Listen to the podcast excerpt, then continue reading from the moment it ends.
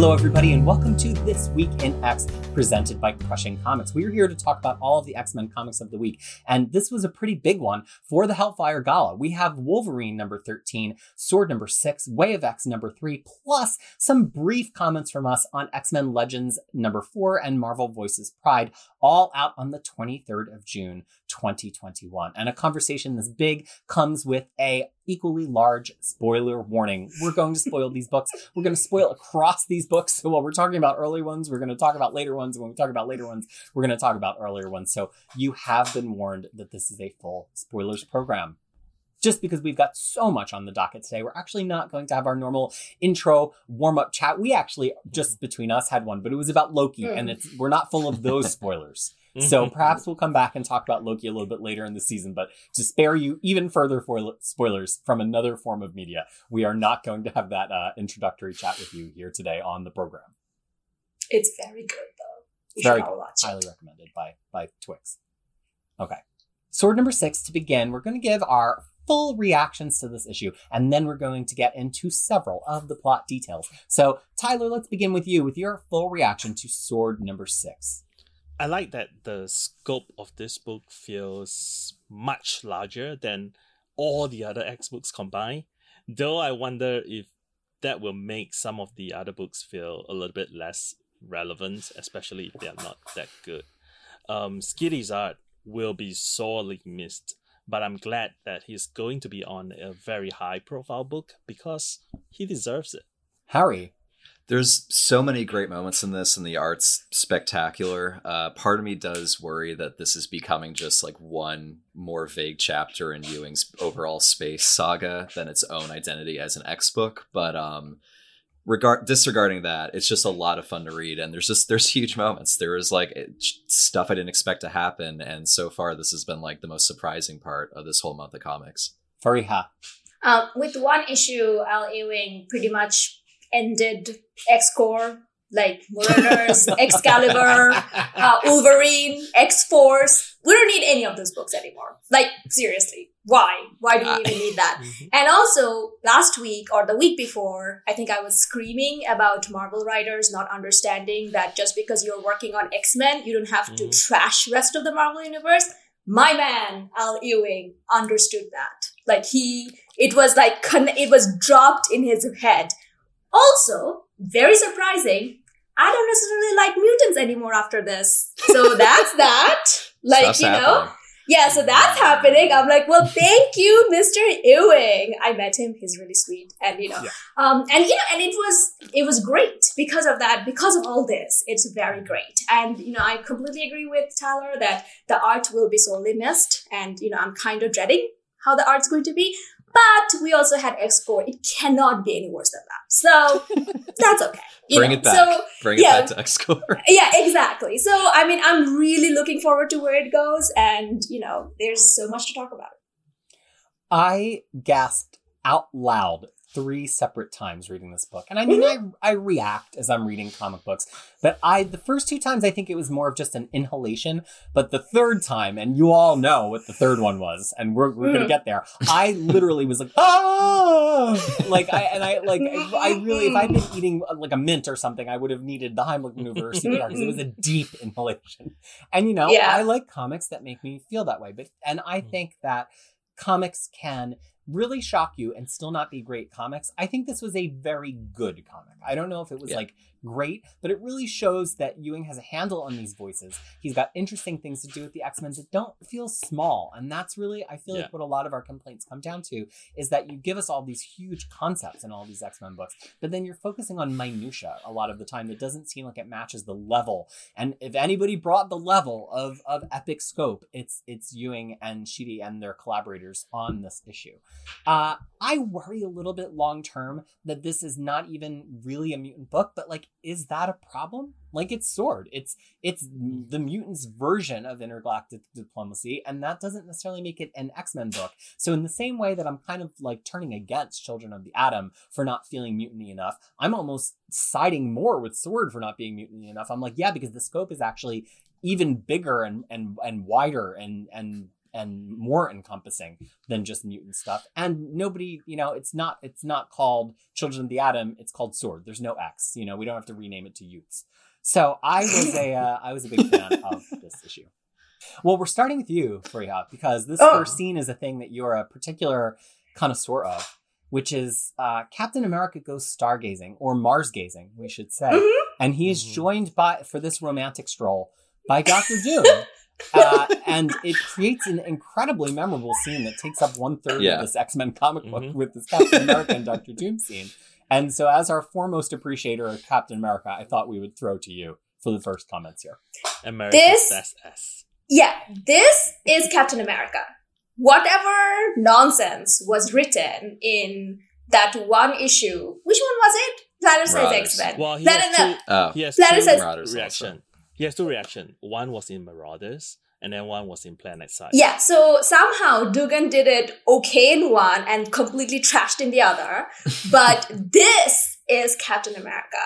This is the man out of time who is very appreciative of technology, who is very appreciative of like future because he felt that he lost a lot of his part, like a lot of his life. And then he came back to one world and there was like, you know, he actually went back. If you go back to Man Out of Time by Mark Waid, when he went back, he realized that, oh, life wasn't as good. Like nostalgia is not a thing. So he Right. understands That's that. And important.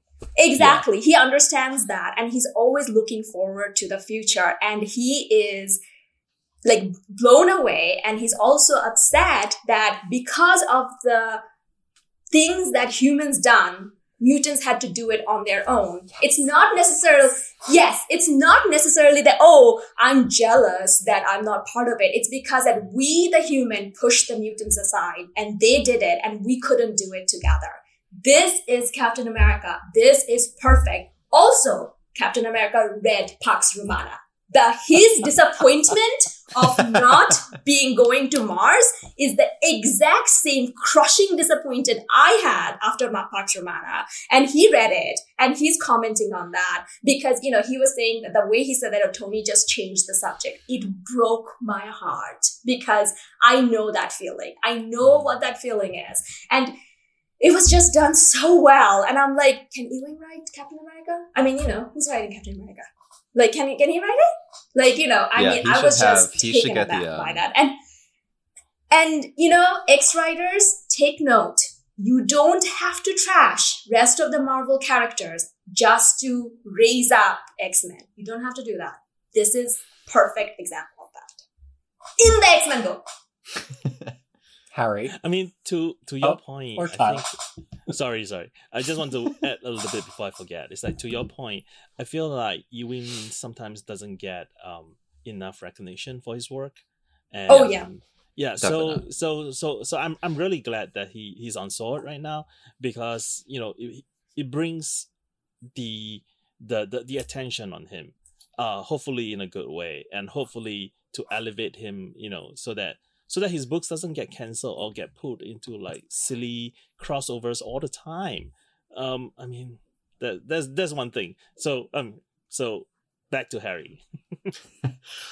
Yeah, I mean, I think he should get the next Avengers book for sure if he just keeps like getting characters' voices right by this. But yeah, I mean, this is definitely like, I mean, I was torn because on one hand, like, I still like to see a little bit more of what Sword's ultimate structure is with its characters because they've dealt with like now two crossovers at this point. But um, you know, the voices are good, so it doesn't matter. And um, just the fact that it was Captain America and Doom, like just speaking on the beach, having this long conversation. Like I don't think I've read that before. like I can't think of like that kind of conversation like without weight. Um and yeah, and then the ending kind of knocked me out too, but like uh this the first third was my favorite part. And I am actually wondered what Fariha was going to think of it when I was reading it. Mm, I loved it. So I mean, for me, I, I, I read the part about um that you know when when when Steve said that I I just hoped we all look for it together. Mm. Um, I I didn't quite get what I think the three of you got. Yeah. So Because you're I an X Men fan, that's why. That's well, all yeah. you read. but wait, hold on. I, I, I didn't I didn't meant it as in like I, I, I took it as he was jealous. Mm. Um, I mean, I definitely think that he he was thinking that you know uh, it would have been nice if all of us could have done it together. But um, I feel like, you know, if you put it, if you put that message of togetherness, um, versus what has happened to the mutants before, um, like this, you you will know that this will never happen, and and and it, it's not just it will never happen in this reality, as evidenced by all the Moira's past life, it will never happen and that that is why I think the mutants have to take it in their hands and like do it before you know and, and not wait anymore hmm. Yeah, I mean that's exactly what he was saying. It's a, Yeah. he's not saying anything different than what you said. And also remember, he tried to integrate mutants into into Exactly. Avengers. He Which so and and that failed because Marvel editors failed, not because Captain America failed. I will also point that out. Um, and he's also still sad about it. yeah which is what which is one which is my second point or my sub point for this one was like though to be fair he did try to do the avengers mutant thing and the Yeah. avengers mutant inhuman things Mhm. which did not quite succeed and you know and then of course um i'm, I'm not going to go into that spiel about remender butchering Rogue's character and hmm. Havok's character It's self-evident at this. It's never a bad time. yeah. it's because Marvel editors are morons. That's why, or like you know, corporate overlords. Sorry, not the editors, but the overlords. Overlords, Well, yeah. I think I could not possibly talk about this any better than Fariha did. So I just want I, I fully endorse and she Yeah. took the words right out of my mouth. I want to add one more slight layer onto that that I can because I don't have to repeat all those things. Which is that um there's been this conversation. It was like a meme on Twitter this week of like who's the better person, Clark Kent or Steve Rogers.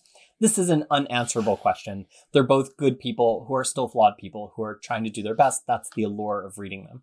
But I think one of the most interesting things about Captain America is that he necessarily, both as a character, the way he's written in, within the story as a character, believes in the extent of all of the things America promises. That's the reason he volunteered himself to begin with.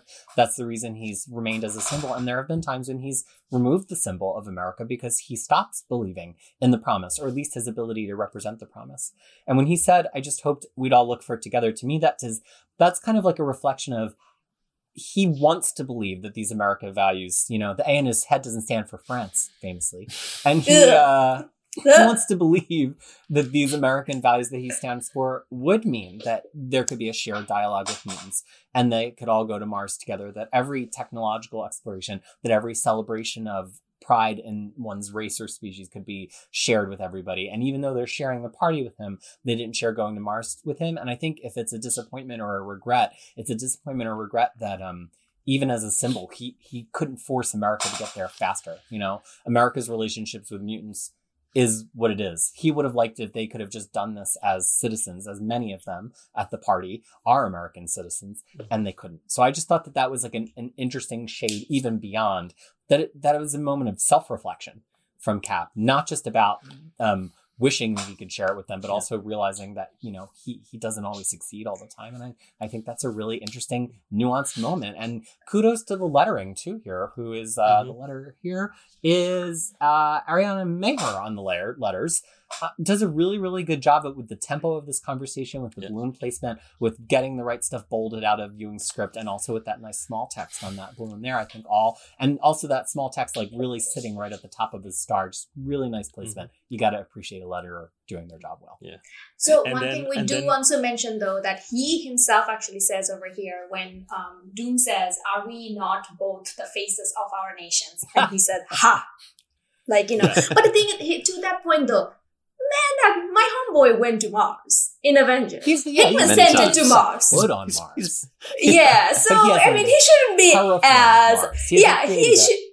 Yeah, he shouldn't be as bad upset. He got about America's it. ass kicked on Mars, if I'm recalling. That's- Ex Nihilo yeah, really that's- founded yeah. Mars, so that's actually Yeah. his planet more Oh than no, his memory was wiped, so that's why he Oh, doesn't yeah. remember it. No, he remembers that. His memory was wiped of the new of Oh, no, the was it? Illuminati stuff, but not Yeah, of their Illuminati mission. stuff. Oh, yeah, okay, yeah, okay, yeah. okay, okay. Okay, but before we before we move on, I just want to just want to uh, have something to say about the um, Gyrich trying to recruit. Sure. Oh yeah, I forgot that that scene was was in this. Gyrich like this, puts yeah. his arm around Guardian.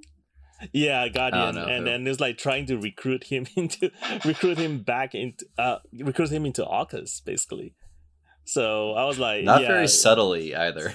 I know. It's like, have you heard of Orchis? Have you Yeah. heard of Let our hate group? about these races. Yeah. yeah. Well, he's he's Canadian though, so I don't know. I don't think he will buy It's- it.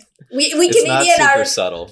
we Canadians are historically non-racist, nice people. Mm, Mm. so they say. I'm just kidding. Historically, and Yes. and and an apologist. An apologist. That's the thing. Even if we're racist, we'll just say like, "Oh, we're sorry. so I'm sorry." sorry. I'm so sorry. So sorry. A boot. I'm sorry about that." Yeah. This is a good riff. okay. now, you all, listeners, kind listeners and watchers, might not know this, but there is a secret deleted scene from this issue that appeared in Ewing's other issue this week, Guardians of the Galaxy 15. And uh, some of us read it and some of us didn't. So I'm going to toss it to Tyler to talk about this deleted scene. We're not going to spoil all of Guardians, just the scene Yeah. that involves our sword characters, as seems fair. So, Tyler, what happened in Guardians of the Galaxy that really could have easily been in Sword? Well, I mean, there was this first meeting with um Magneto. I mean, Nova's first meeting with Magneto and Brand. And Nova's was already fuming because Doctor Doom was invited to be, you know, part of Guardians. Oh, and he, he- and Yeah. he was kind of like upset with it. I mean, and so when he stepped out of his plane and he saw Magneto, he's like, "Oh no, I'm not having that. I'm not shaking my hand with yet another villain."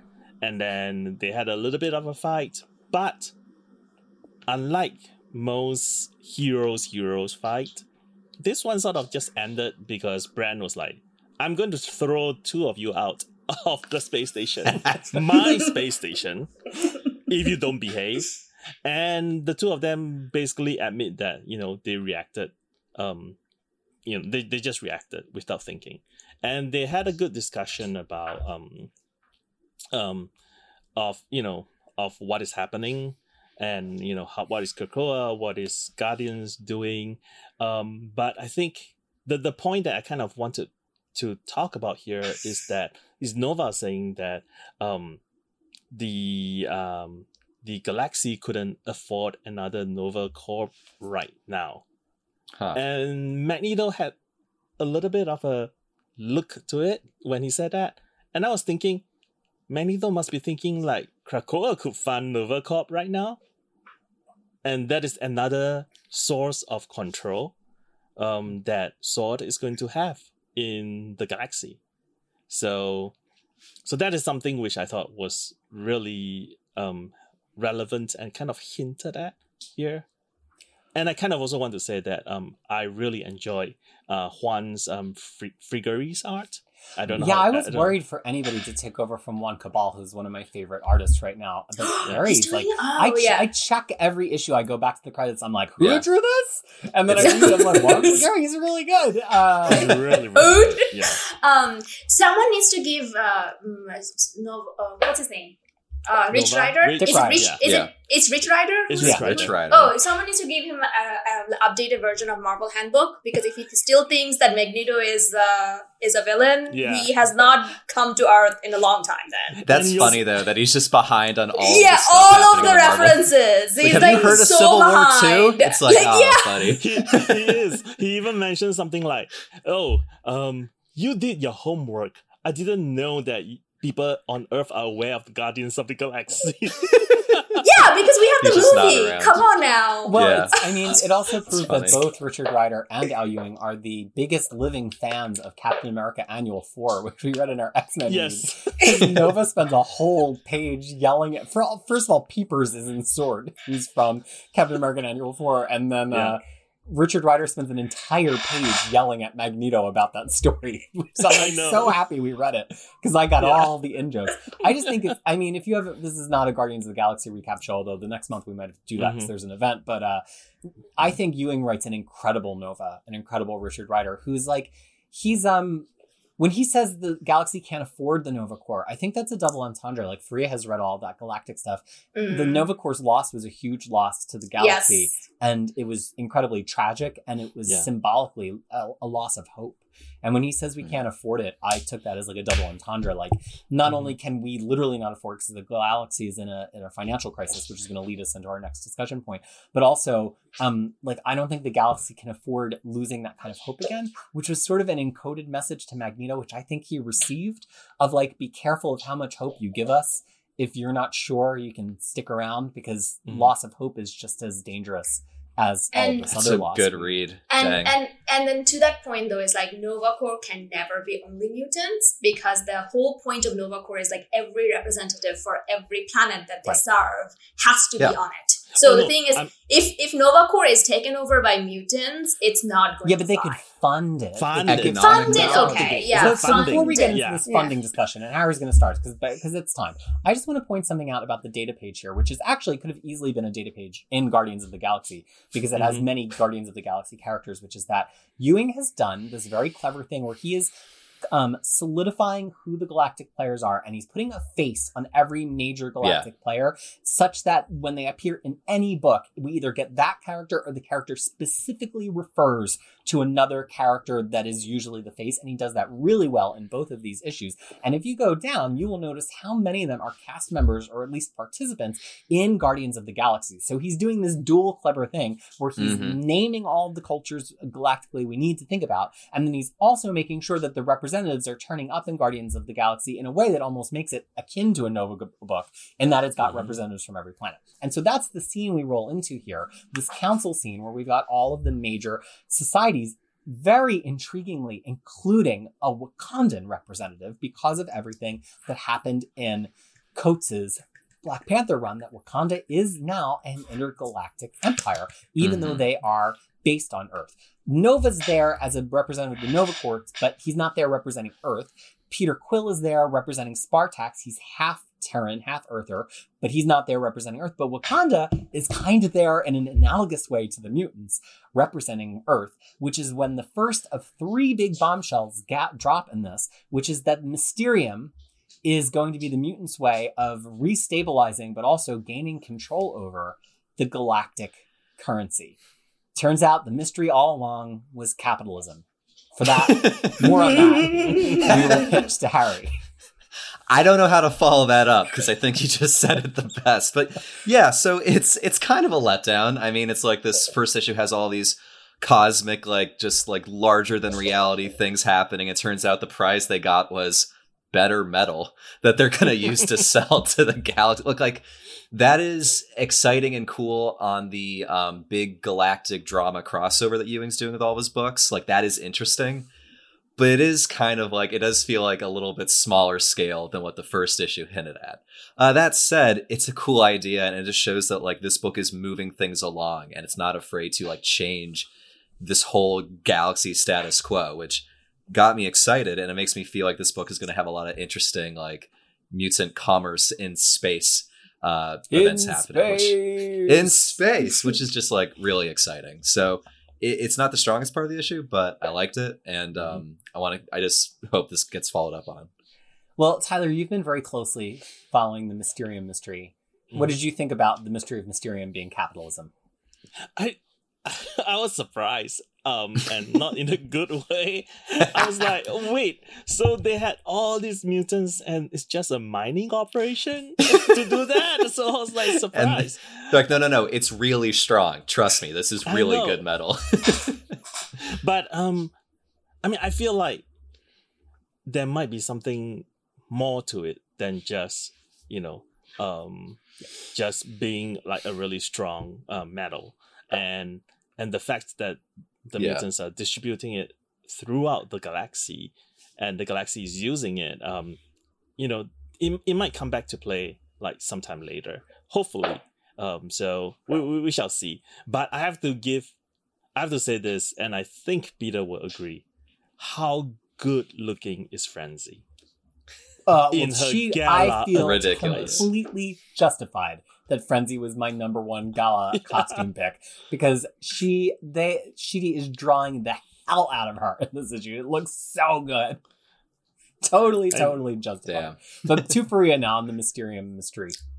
So, um, I want to like start off with by saying frenzy. Like you know, it was like I was like salivating, like how good looking she looked, like you know, and then I was like super into it. Um, you know, just the same way how I was into how uh, how awesome Magneto looked last week. um, so a couple of things. Like I think like a Mysterium to me it made sense because it's kind of like an equivalent of the flower, but for space. Space, like you know, because you can't like these aliens don't care about flowers. You can't get them with that. So I thought that it was it made sense, and it, I also think that it's not just strong, but it's probably going to have some kind of uh, nanotechnology in it that they can spy on them, or it Yeah. just things are gonna break and they're gonna find it. Mhm. Um, I was just laughing my ass off when the Wakandans like, yeah, not impressed. I know. Like they were they this is were the second time. they This is were the second time. they were like something dead better. I'm sorry. like yeah they're just deadpan like not impressed at all like you know they they're the one who already conquered uh conquered like galaxy like they have the yeah. Wakanda and then they also have like the they've been dealing with this with a metal that's their But- thing Yeah. for so long We've and been doing like- this for millennia. We Yeah, have been doing this for millennia, like, and they're So like- go- when somebody like go, you know, takes a New Yorker to another city and they're like, "Oh, you should try the pizza here." The New Yorker's like, "Mm-hmm, sure, Mhm. I'll yeah, try yeah, the yeah, pizza." yeah, yeah, yeah, Mhm. exactly. Yeah. You know, it's it's exactly like that. They're like, "Mm, yeah, okay, like, uh, all right, what do you want us to do about that? Like, you know, Yeah. and I kind of really enjoyed it because of the fact that the Wakanda is also kind of in a way a metaphor of like African, like you know, what would Africa be without coloni- colonization? And like, there's like a few Af- Afrofuturism and all of that. And I think Coates have done such a like a want like a great job in terms of expanding that. So I feel like it was like a two different metaphors kind of coming close together, and then I was just love loved that that one of them just told the other nah, like you know, but uh, no. and, and then the uh, brand just straight up looked like a space pirate. Like Yeah. that's her, like you know, with the with the skull and everything. When with the with the sp- eye patch, she's like, "Yeah, I'm gonna be the pirate." it's true to form. It yeah, and I thought that that was like a big power move. Like you know, that's Yeah. like a big dick energy right there. Yeah, it really was. well, and Wizkid. Wizkid is basically is like she. I mean, I I think they are basically just like um embracing the you know the the the the facts that you know I am who I am. I don't care. I don't conform to anything. You know, I mean, I I want to look a little bit like a girl. I look like a girl. I want to be looking like a boy. I look like a boy. You know, that's that's how that's who I am. I mean, that's empowering Mhm. and you know and and, and it's so self-confident it's like just roll out in the wheelchair and it's like oh yeah by the way this is the medal Yeah, I have uh, in my head canon that he actually told Shuri about the medal, and Shuri was not impressed. And then he decided to become more confident when he appeared, and still the Wakandans were not impressed. Damn it, I can't win. they can't get them. They're like, okay, medal. but this this here this here is the reason why humans should feel threatened it is not because the mutants terraform mars in a day it is about losing control of the entire solar system Yeah, we have And I- money now. That should be the Yeah. issue you're worried about. so so can we can we talk about that now, or is that well, another let's point? let me let me let me move us into that. So Okay. I, I just want to say that again, all credit to Ta-Nehisi Coates. The the ability to have a Wakandan representative here and to so quickly establish that icy kind of moment, that means that Wakanda has been incredibly well redefined. You know, you hope for that when mutants show up in another book. Usually it's kind of like people get it a little bit wrong, things don't line up, and sometimes it takes a Mm. really strong portrayal in one line to make it easy for an author in another line to have somebody speak in such a shorthand. And to me, that's a victory of editing across Marvel and writing across Marvel. And that's what you want to see, right? You want to see Yeah. that characters Mhm. are so bold and so indelible that they work no matter where you have them appear. But, you know, this conversation, first of all, I have to talk about the capitalism thing for a second. It kind of, I mean, it was a little bit of a letdown for me, but I do think there's a little bit something more to Mysterium that we've yet to find out. It kind of feels like in a video game or a board game where you're gathering one resource and then all of a sudden it's like, gather this other resource. But it's like, mechanically maybe it's a little bit different in gameplay but you're just gathering it to build more stuff you know it kind of felt Mhm. like that to me like okay we have flowers now we have mysterium so i'm really Yeah. hoping that the mysterium is something other than just providing aid i know that they're getting it in a different way than they're getting the flowers but they're still using a mutant machine. They're still using it to disrupt markets. They're still using it to gain control over other people. And I get that that's thematic and we're trying to show as it is below, it is also above here with what Mhm. they're doing on Earth and in the galaxy. But I- I just, I have to hope that there's something more to the ramifications of it. I mean, think about it. They've been taking the Mysterium from a lot of places where they shouldn't be, whether that's in our galaxy or in alternate dimensions. Are they depleting a resource across all dimensions in order to gain a material advantage here? What does it mean that it's from all of those other dimensions? What's the ramifications when WizKid molds together a bunch of Mysterium from a bunch of different dimensions to make the whole of a ship? So I, you know, he- Ewing is no slouch. He is the Yeah. least slouch, I think, of all of the Marvel writers when it comes to thinking about the things like this. So even though I have a fundamental disappointment that mutants have become pretty much all about capitalism in the year of our Lord 2021, I uh, I do have a hope that Ewing has got a little extra something up his sleeve. But this conversation culminates in a little bit of an argument with Wakanda and also with the late arriving Doom, fashionably late as always, about like who can even speak for the Sol system because who can even speak for Earth? I mean, should Wakanda speak for Earth? I, Doom, Yeah. could equally say I would speak for Earth. But guess what, kids? I'll tell you who's going to speak for Earth and Storm. In an utterly magnificent page, we find out what we all predicted that Ororo Munroe is the ruler of the Sol system. She enters in grand fashion, making full use of her Hellfire Gala outfit. Fariha, what do you think of it, of Storm being the regent of our solar system? And So this is it the- must be said of the Arakans. Right. So the thing Mhm. is, this is kind of comes back from the X of Swords, where she defeated death and thus became like Arakan's Right, like, because the death card in tarot is transform. Right. It doesn't mean dying; it means transformation. Right. So that's I think that's when they like they are like, ooh, she should be the queen. And Yeah. then for finally for her, because we have always t- called her like you know queen or goddess, and it always kind of came because by the way of Wakanda, but now she's queen on her own rights, and it's like how far we have come from like the days when it's like I can't lockpick this, like to like I am I am the I so control the universal. and I call yeah, I control the universe now. But I think it comes to the thesis statement of what Kat said that I hoped that we could do it together Mm. because I feel like this is when I kind of went anti-mutant. It's like okay, who made you boss? Like you cannot do this. You this is not going to be accepted, and you know that it's not going to be accepted. So why are you doing this? And that just I think a lot of the time comes from brand being brand. Like you know, it's and she actually is not a human as well like you know he she i mean she never lived on earth so she doesn't know what how earth works and she's making decision for earth in a way like you know and then doing all of this. And to me it's very sad i will be sad to say this is potentially the way hickman does things that he always moves things back how he found it and this is kind of the middle part that we're seeing where it's like this will be the undoing of mutants going forward.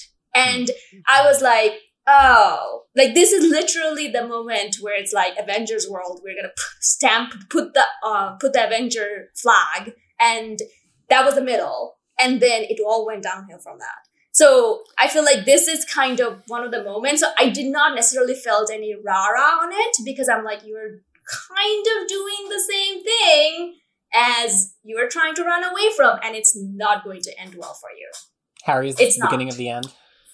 Um, I mean, it depends on how much you want to believe the writers when they say this is a bold, optimistic new era, because No, no. there's always the fear No, no, that no. like this is going to end with like the the planet exploding. Uh, I mean, I took it more straight face just because this feels in line with all of the uh, kind of confident or arrogant you decide moves that uh, they've made in this era. You know, they make an island and then they kind of get into the world economy, and now they're going to call. You know, they're going to go on Mars, and it feels like yeah, they just aren't really asking for permission in that way but I don't feel like we're fully tipped over into there's no coming back.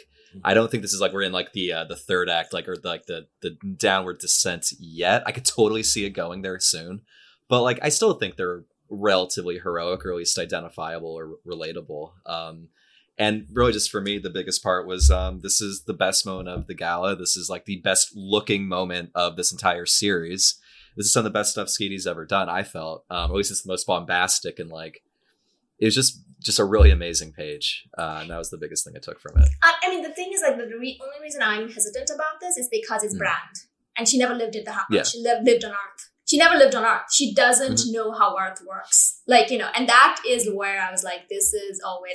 And, you know, I know that people say that, oh, it's a bold new era and stuff, but people can, X, X-Men writers cannot stop getting their mouth out of Claremont's butt. So it's going to go back to this original format because they just cannot stop. So even if we're doing this, I'm like, yeah, I'm just gonna read it as long as it is, and then I'm gonna be like, okay, I'm done with X Men. Just the same way I was done. I'm done with Avengers. let's just say goodbye and take a yeah, say out. I'm- goodbye. But Yeah. that's I wanna believe- it's healthier than me, who just keeps Yeah. reading it Well- month after month, even Yeah, if I, I mean, have those it's, moments. that's that's the problem with Hickman though. It's like everything he touches after he's gone, I cannot go back and read those anymore. but Fantastic but Four, say Avengers, X Men, done. I'm like, it never like will reach think- that high.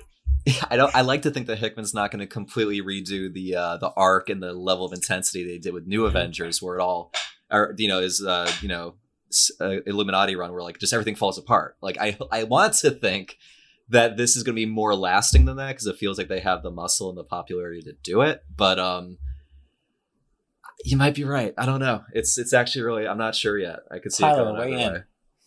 I mean, I, I I feel like certain things might be reversed, or Yeah. certain things might have a back door for other writers or for Marvel to decide that hey, if I want to reverse it, I could, because um, but I think I think for for certain things, it might be here for the long haul.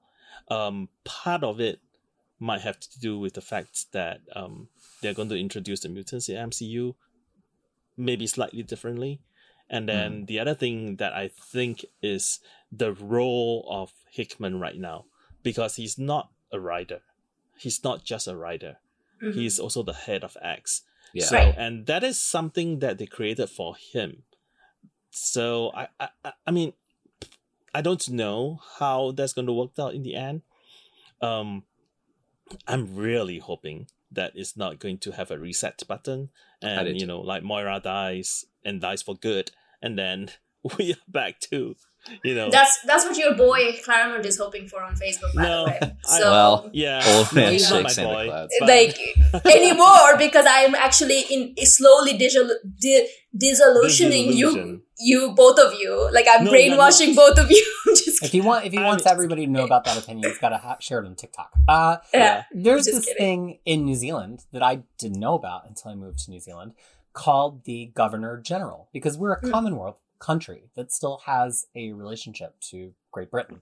And the Governor General is basically the appointed uh, dignitary of the Queen who's here, Mhm. and they, because it's uh, sign the laws here. But it's a symbolic position. Technically, our New Zealand government appoints all the, you know, makes all the laws, makes all the decisions. They can't say no to things, but they're here symbolically. And the history of it is interesting because even though um, the New Zealand government long had the right to basically make recommendations or have a say in it, they didn't for many, many years. And for a long time, it was somebody who was not even born in New Zealand who was appointed, Mm. which is crazy to think about.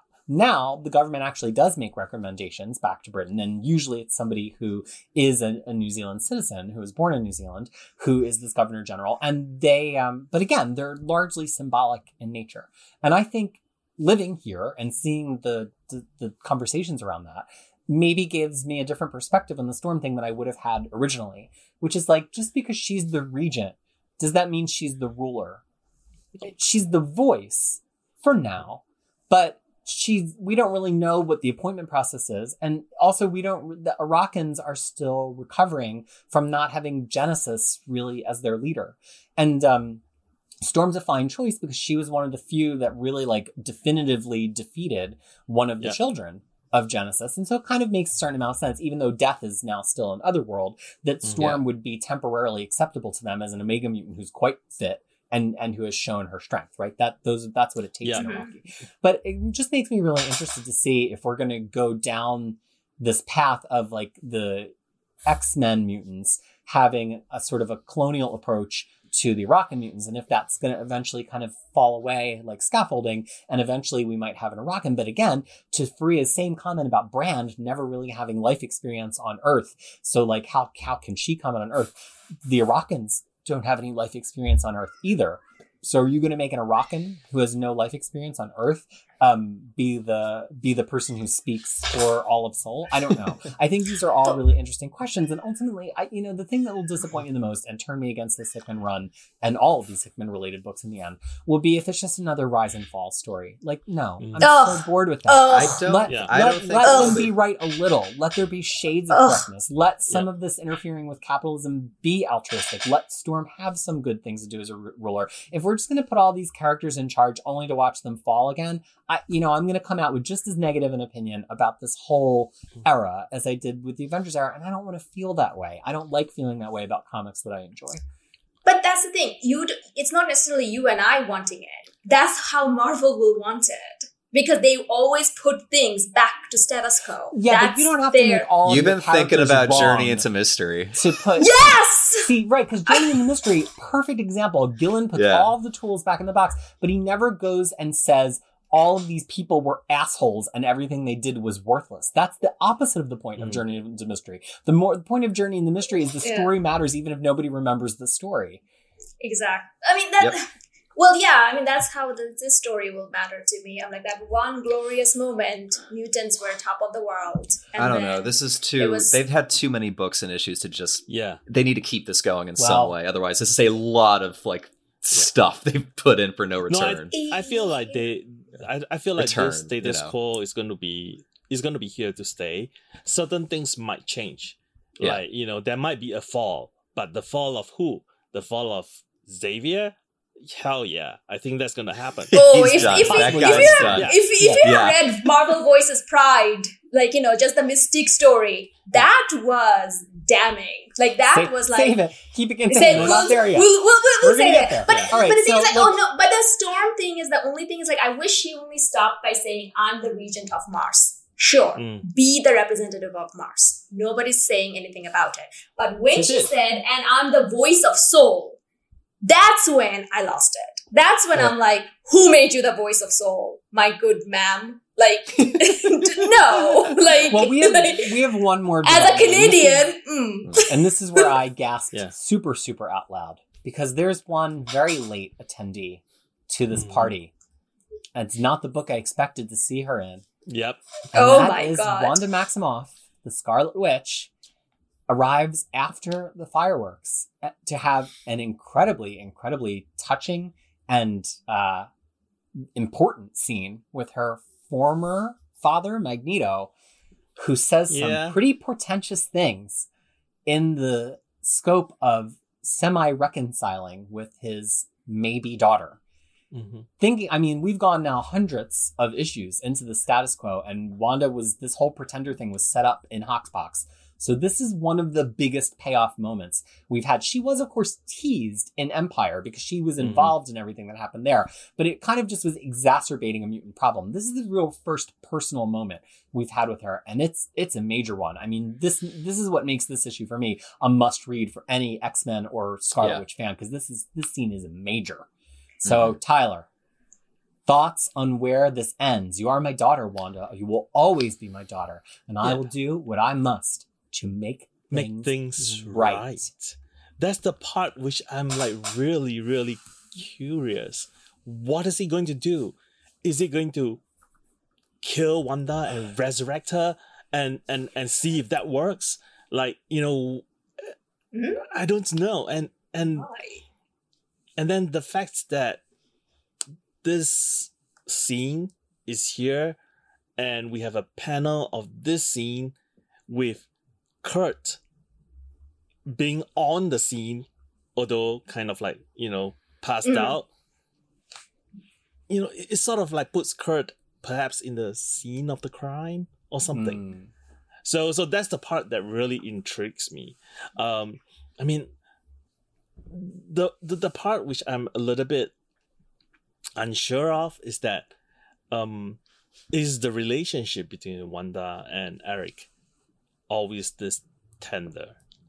So No. that's the part which kind of like yeah, which kind of like well, took me by around House of surprise. M it was because if you think back to Avengers Mm. Disassembled and like like he arrives at the mansion to like carry her away in his That's arms true. and him and, and Xavier in that Excalibur that deeply weird Chris Claremont Aaron Lopresti Excalibur run Yeah, uh, you know, are basically tending to her. And then, you know, Mm. he's very tender with her in House of M itself, which is reflective of the fact that she really feels protected by him from the for the first time maybe ever and so she Mm-hmm. incorporates him as the ruler of this whole reality because she actually feels like she's a part of his family now we haven't really seen that since then but yeah. if we're going to go back and re-legislate a bunch of House of M ramifications, yeah, I think it's pretty damn smart to take us back to the Mhm. point where Wanda and and Eric are tender with each other. Harry, what do you think about all this? Uh, you know, it's I also find interesting that this uh, series uh, bookends with these um kind of different characters than the typical cast, besides Magneto. But like, um, I think it was just a really interesting emotional beat because it is such this odd um kind of family dynamic where they're not. I believe, yeah, they're not blood anymore because No. there's the retcon with the Inhumans Mhm. and but they still like it's they're still family in a weird way like they treat each other with that kind of like res- like emotion and kind of honesty not often because it's magneto but like they can get there like that and um yeah you could almost read the ending like they're gonna find a way to retcon her back into being a mutant like you're my daughter we'll make this right It's almost And, the uh, same thing that Hickman said on Twitter when people were like, Yeah. Sinister's not a mutant when he was announced, but nobody knew about the books. And he said, Yeah. Watch me work. And then he deleted the tweet, and now Sinister's a mutant. So it's kind of, it's kind of Yeah, it's same. Ah, we're just gonna do it. You know what? Like, if you just, if you just gotta fix the retcon, like, I'm totally fine with that. Just get that back to normal because that's just a silly thing they're hanging on to with the Inhuman stuff. Well, she's Uh, so not it's good. Inhuman. I just, that, that's She's not not no, no, a she's not. She got t- No. the the uh, the high evolutionary is what it was. yeah, right? but her father, I, I Okay. think the question is that we don't know who the parentage is. It used to be that everybody thought that she was the daughter and and Quicksilver too of the Wizard, uh, and then Magneto being their parent, retcon the Wizard being their parent, and now that's been re-retconned. So it's it's just very unclear at this point. I'm It's- forgetting that that didn't have anything to do with the Inhumans. That was just that time period where Yeah. they were starting to muscle up the X-Men. Yeah, Uh, it's in that little I mean, remender tag on Uncanny Avengers right before Secret Wars. Okay, I'm Fariha. interested for the next for this trial Magneto. That's the big thing. Fariha. so um there was like even though we never seen it on screen and we i don't think we ever seen it from uh, wanda as much but the thing is magneto every time wanda is mentioned he always gets super super sad like even in gillen's run like you know he Mhm. had this whole moment of like Mhm. like his heart like just heartbreak last planet size x-men he also said pretender like you know we, let's not have another pretender and then Yeah. you can just pretty much read it in the voice It's under and the- breath. Yeah, under the breath. And then Yeah. even here, it's like, and sometimes it takes two to pretend. So they, there is like a lot of the other things. But at the end of the day, um, Kevin Feige walked into the X office. It's like, guys, MCU, Wanda, we need to find a way to make X Men back, make a mutant again. We want it. That's the story.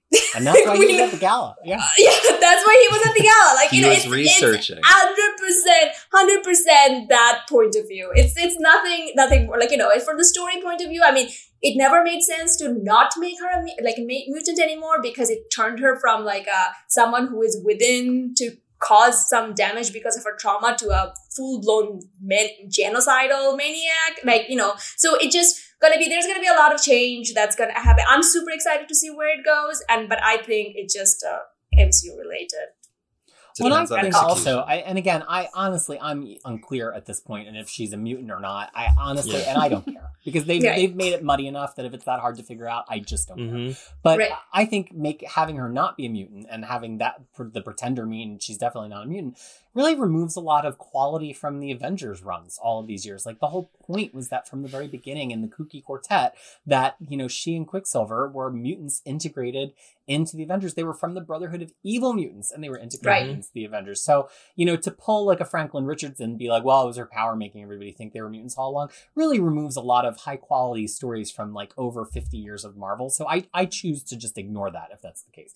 But I think the really interesting piece of dialogue for me here, other than that ending speech, is Magneto e- echoes our girl Emma Frost by saying, I helped build a world today and I was happy for the children. But then I thought of my children and how I failed them, all of them. that has so many layers because he's talking in this scene about Anya, who's his or his first child that, that dies Yeah. when his powers are triggered. He's talking about Quicksilver and Wanda, but he's also in a way talking about all of the mutants that he has fostered, his Brotherhood of Evil Mutants, his acolytes. He's done all of these things for the children, for the mutant race, the children of the atom. That's who he's Mhm. always fighting for. Magneto's very rarely, only when poorly written, doing all these things out of ego and for himself. He always Selfish, thinks he's yeah. doing it right. It's, Mhm. it's, he thinks he's altruistically doing it for someone. But Mhm. could you know, and this could this be kind of the seed of his fall of his trial that when Magneto says for the children, he doesn't necessarily mean the same thing that the rest of the council does, or the, the Emma does, or the rest of Krakoa does, and that's not only because of Wanda. And is that kind of the seeds of a of a schism to come? And I think Mhm. that's that's an interesting question. All right, folks, Wolverine number thirteen. Let's get a slightly full reaction without getting too deep into individual plot points, which we will then progress to, beginning with Tyler. Sorry, Harry. I think I'm going to say something which you are you are prepared to say too. All right, let's just get it Um, going. Come on. okay, I, I mean, I, I am pretty bitter that this story gets drawn out over two issues, while another much, much, much better book has to be cancelled with less than two issues notice. Like, Mhm. why? Mhm. Why? It's obnoxious. Yeah. So, to be fair, this is a perfectly good issue of X Force with some Marauders mixed in. This just not Wolverine. I'm not sure why this is here. The art is okay.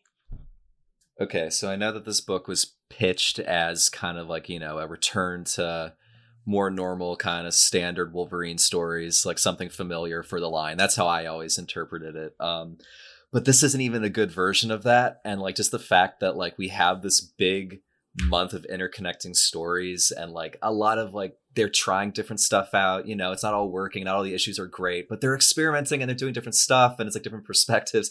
And then meanwhile you just have this dry as dust like super just just straightforward kind of boring wolverine story that like doesn't really feel like a wolverine story doesn't really feel like x-force there's a little bit of marauders. And like it just it's so underwhelming. Um i I, I guess like structurally it's fine and it works, but like just considering what it's all stacked up with, it just it's not even close. Um, I'm pretty down on this issue. Fariha. I saw this one comment in some location where someone said that I'm only following X Men, X Force, and Wolverine, and I dropped X Corp, Sword, and X Factor. Since seeing that, I have been seething in anger about Wolverine, it's- like about existence of Wolverine, including Laura and Gabby, like all of them. I just, I no. So having said that, this is an X Force issue. This should be an X Force issue, and there are some really good elements in it. First of all, Swamp Thing is now a Marvel character. who, who, what who knew? Uh, the second thing, I am very sure Mystique killed Christian. Kristen. Oh yeah. Like, you know, I'm 100% sure. And Yeah. that's also very much lines with Jason Aaron's Wolverine, where Mystique is kind of one of the bad, uh, like, you know, the bad guy that he's hunting down. I thought that that's kind of where it's going with this. So that's kind of like, you know, sort of in- interesting. Sage suddenly became a character, like, out of, like, you know, after being just a tech savvy person, now she's like, I'm in charge. Get away from it, beast. And there is a re- reason Deadpool continues trying to get into Krakoa. And I really, really hope they pay us off. And I'm going to talk about it later. So, based on that, if there is something, but this should not be an Wolverine issue. That's. You made you made this sound great. That sounds like so much better than what I read. Wow. I mean, if you look at it as an X Force issue, sure. Yeah, Exactly. Well, yeah, and here's the thing. I I largely agree with Fariha. This was a pretty good comic book. It wasn't a Wolverine comic book. Wolverine No. was on six of 20 story pages here, not counting the data pages. In X Force, two weeks ago, he was in seven of 20 pages. So I don't understand why you wouldn't, other than that Cassara drew that, and I think Scott Eaton draws this, I don't Yes. know why you wouldn't just switch them. Percy wrote both of them.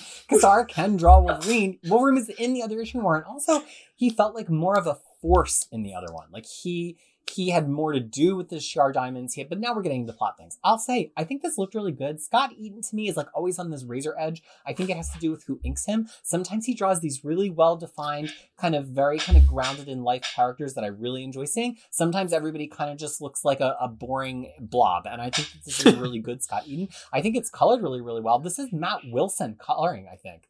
Yeah, like which he's been on this title, although not every issue. I mean, if you have Matt Wilson coloring you, your book is gonna look good. So this has a lot of things going for it. And honestly, as an X Force comic, it's great. It pays off stuff that's been happening Yeah. since the first arc of X Force. So like, I get that in an event there's some horse trading that goes on, and some people Mhm. kind of move their plots around. But it just seems like poor planning to me that there's no actual book where Wolverine matters, and just just, just double shift X Force. Like why? Why?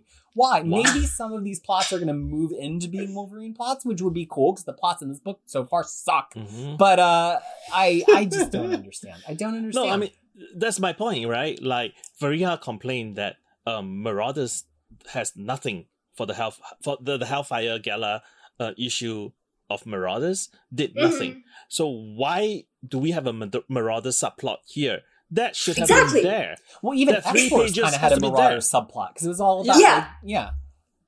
I mean, I understand that maybe you know Percy and, and, and Duggan are buddies, and they are like exchanging certain things, and and and per, uh, uh, and Duggan is like, oh, can you put in these three pages in your Wolverine because you have two issues to to really you know work in a one issue story that doesn't have to be spread out into two issues, um, and you know whatever.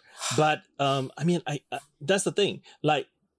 I don't want to be down on a really good issue because I really think that there's a lot there's a good payoff here, but but I just like I'm just bitter about this whole thing.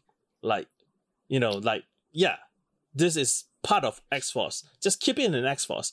Why are we having Wolverine? Why are we robbing another good book of potential money because you know Exactly. That's, that's the the thing. Yeah, Just and I do think another, you know, there's like- an, there's an argument to be made that I don't want to have be lost on us. That during an event like this, there's a certain amount of osmosis between books. It's low pressure systems and high pressure systems, and the plot moves around. And I don't think any one of us is necessarily saying this book is bad because it touched on plots from other books. Actually, I think a lot better than Marauders or X Force did. I think of the three, this is the best one.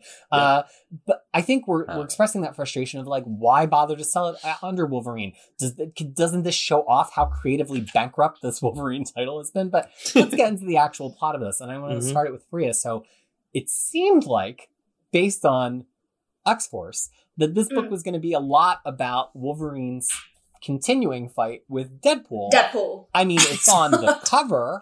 Yeah. Um, Wolverine, however, doesn't fight with Deadpool at all here. Deadpool is mysteriously absent, and if you line up the times, there's like an hour or two time gap where I guess he's just burning on the beach after Yeah, Domino sets him on fire. And Yeah, then he comes back at the last possible second. Uh, really has very little plot consequence here, but contributes a rambling and honestly intriguing data piece at, at the end, making his case for being allowed on Krakoa. So, what are your thoughts of, on Deadpool here in this Wolverine so, comic? so in Kelly Thompson's Deadpool, he tried to come in because he thought that the flower is going to cure him of cancer. That's what he keeps on saying. You know, he kept on rambling about that, and then Emma Frost is like, "No, we can't cure cancer. Apparently, that's a thing now, and get off the island." You know, but he keeps coming back, and the reason for that is his daughter Ellie is a mutant Yeah. who is currently in witness protection Mhm. in Arizona with uh, like you know with sh- ex Shield agent, and I'm pretty sure he's trying to come to Krakoa to figure out what Krakoa is and how Krakoa is operating, so he can make a decision as a dad whether he can bring his child here. Nailed it. If that I really hope that's the book. if that is the thing that pays off, I will take back everything I said bad about Wolverine. Like Don't go that Mr. far. Percy, Mr. Percy, if you can get that, and if if Be- Percy doesn't do it, Duggan should end all his friendship with him because these are all Duggan's Deadpool. points. Or Friendship Duggan could do Percy it. over. yeah, friendship No, over. Done. Like you know, like is exactly. There is a concept in Bangladesh which says that, you know, I'm cutting with, like, you know, cutty, as in, like, I'm done. Friends, no more friends. We do it as children, like, you know, grade, Wow. like, bef- before preschool, like, you know, in preschool and stuff like that. So I feel like they should do it. Like, just go, like, "Mm, never again. With, talking with your to pinky, you is that the official? with your pinky and with your thumb with your if you do it with your thumb then you're back as friend but if you're doing it as your pinky then you're done like you know you're done no more friends and we used to do like this like three times a day with the same person because as children so I feel like that's gonna happen. But the thing is, like, I was actually just fascinated by that because he just kept on rambling, and he's actually kind of became this where he realized that if he kind of puts himself as like a buffoon, people don't take him seriously, and he can actually go into places and do things that others will not suspect. So I Mm. feel like there's a particular reason he's specifically acting as a buffoon. Not to mention, he also knows these people and he knows that he can't just go straight face. But he's actually going there as an undercover to figure out if this is the perfect daycare for his kid. Well, Good the dad. story that you were talking about happens in Deadpool issue six. So Uh-huh. yeah, so I mean, just wanted to point Yeah, if, out. no, and if people haven't read it, it's actually very Yeah. Entertaining. It's you know, very good. And it's about Kelly Thompson screaming at ex office that she's no longer writer. Mm, I'm telling you. It's, it- that's what it is. Spoilers, Kelly Thompson now gets to write Spider-Man, so I think there's a happy ending in this for everyone. yeah, that's true. Uh, any other comments on Deadpool? Going I once? I think that's really optimistic about Deadpool. I just I found this to be like it's not the worst Deadpool voice. It's perfectly fine, totally acceptable. But like I'd rather someone else kind of resolve this thing with his daughter if they were to go forward because like Mhm. I like a good Deadpool voice and th- this isn't there yet. Uh, but you know maybe it could get better. Duggan is the only one. Well, Sorry. Duggan's good.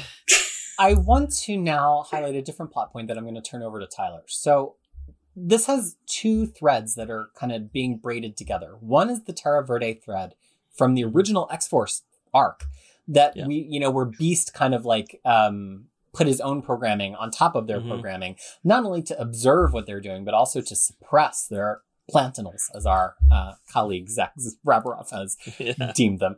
But then also the plot from X Force earlier this month, where Emma pretty much just puts her diamond heel down and says to Sage, who you have to remember that Emma has a history with, uh, Mhm. like, are you are you seriously doing this? Like, are really really?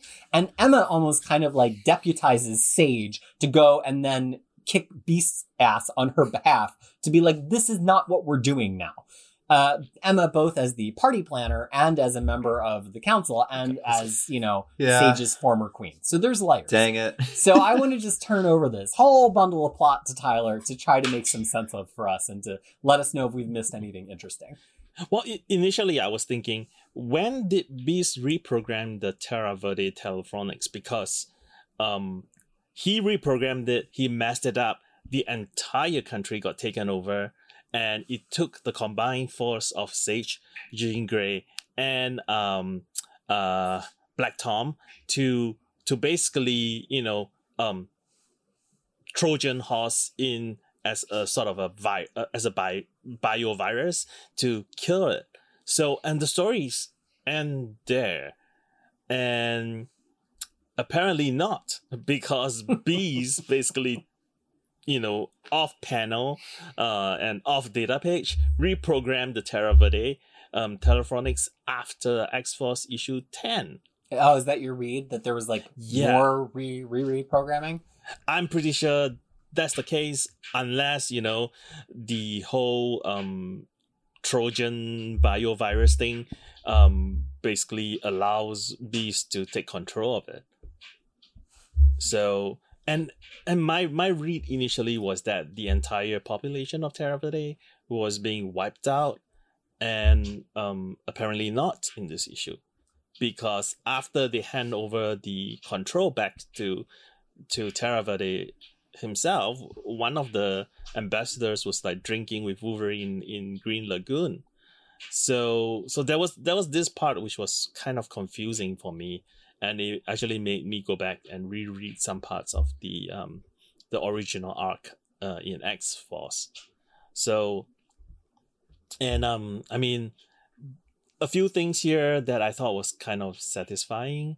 The slap that Sage gave Beast was pretty satisfying. because he has been really condescending to the entire X Force, except for Jean, because he could uh, he couldn't. I mean, Jean basically, you know, um, gave it to him, and um, and then the other thing um happens like towards the end, where he argued with Emma and gave his reasoning. It's like you know, hate me. I'm doing this for the good of Krakoa, and this is the part that this, but this is the part that I think is really good because um part of it is that he's I my read is that part of it he's is that he's drunk on power and part of it is because there was a time when the mutants were nearly wiped out and he could not do anything to help. He tried. He tried consulting with the brains. He Mhm. tried consulting with the villains. Nothing was done. Not he, he, he couldn't do anything. So so I feel like, you know, in this era, he's doing both. He's he's he's drunk on power, for sure. But he's also being preemptive. He's he's afraid that, you know, the mutants are gonna end up like that again. Like Fariha. no, but I mean, yeah, I mean, that that's the part which I thought was um well was was really good, and I mean, of course, the Marauders part plot um that part I think we can hand over to someone else to talk about it. I I mean the that scene is like solid. Uh the the scene of Beast being like just completely full of himself, but Yeah. like it is different than other arcs where I mean other stories where they kind of put in this more uh, nebulous place because even like his co her, his coworkers are like you are the worst. Like we really don't like working for you. So it's like it's pretty like textual now that just beast is just kind of like a pain in this series. So like i kind of like it more weirdly now. So i'm just kind of curious to see where it goes next. It's way funnier to see all of his coworkers just like oh yeah our boss is the worst. Well, and we've mentioned it many times, but intercut with this is the Marauders ship uh, with Christian at the wheel. He is murdered, tossed off the ship, and the ship, presumably with the Shi'ar diamonds that were loaded onto it, disappears into the inky waters of the night to be relocated somewhere much to Emma's surprise, which feels like a huge setup, and it'll be interesting to know where that Mhm. uh, winds up being played out, whether that'll be in X Force and Marauders or maybe even in Inferno, since it seems like the odds on person to have done that is Mystique. Uh, Yeah. I want to now wrap this The up, one- though. Oh, go One ahead. thing. I want to mention though, that Mystique actually put herself into different parts of the gala throughout the different timestamped. She timestamped herself, and Trying then to establish an alibi. yeah, trying to establish an alibi, and then she just kind of went off.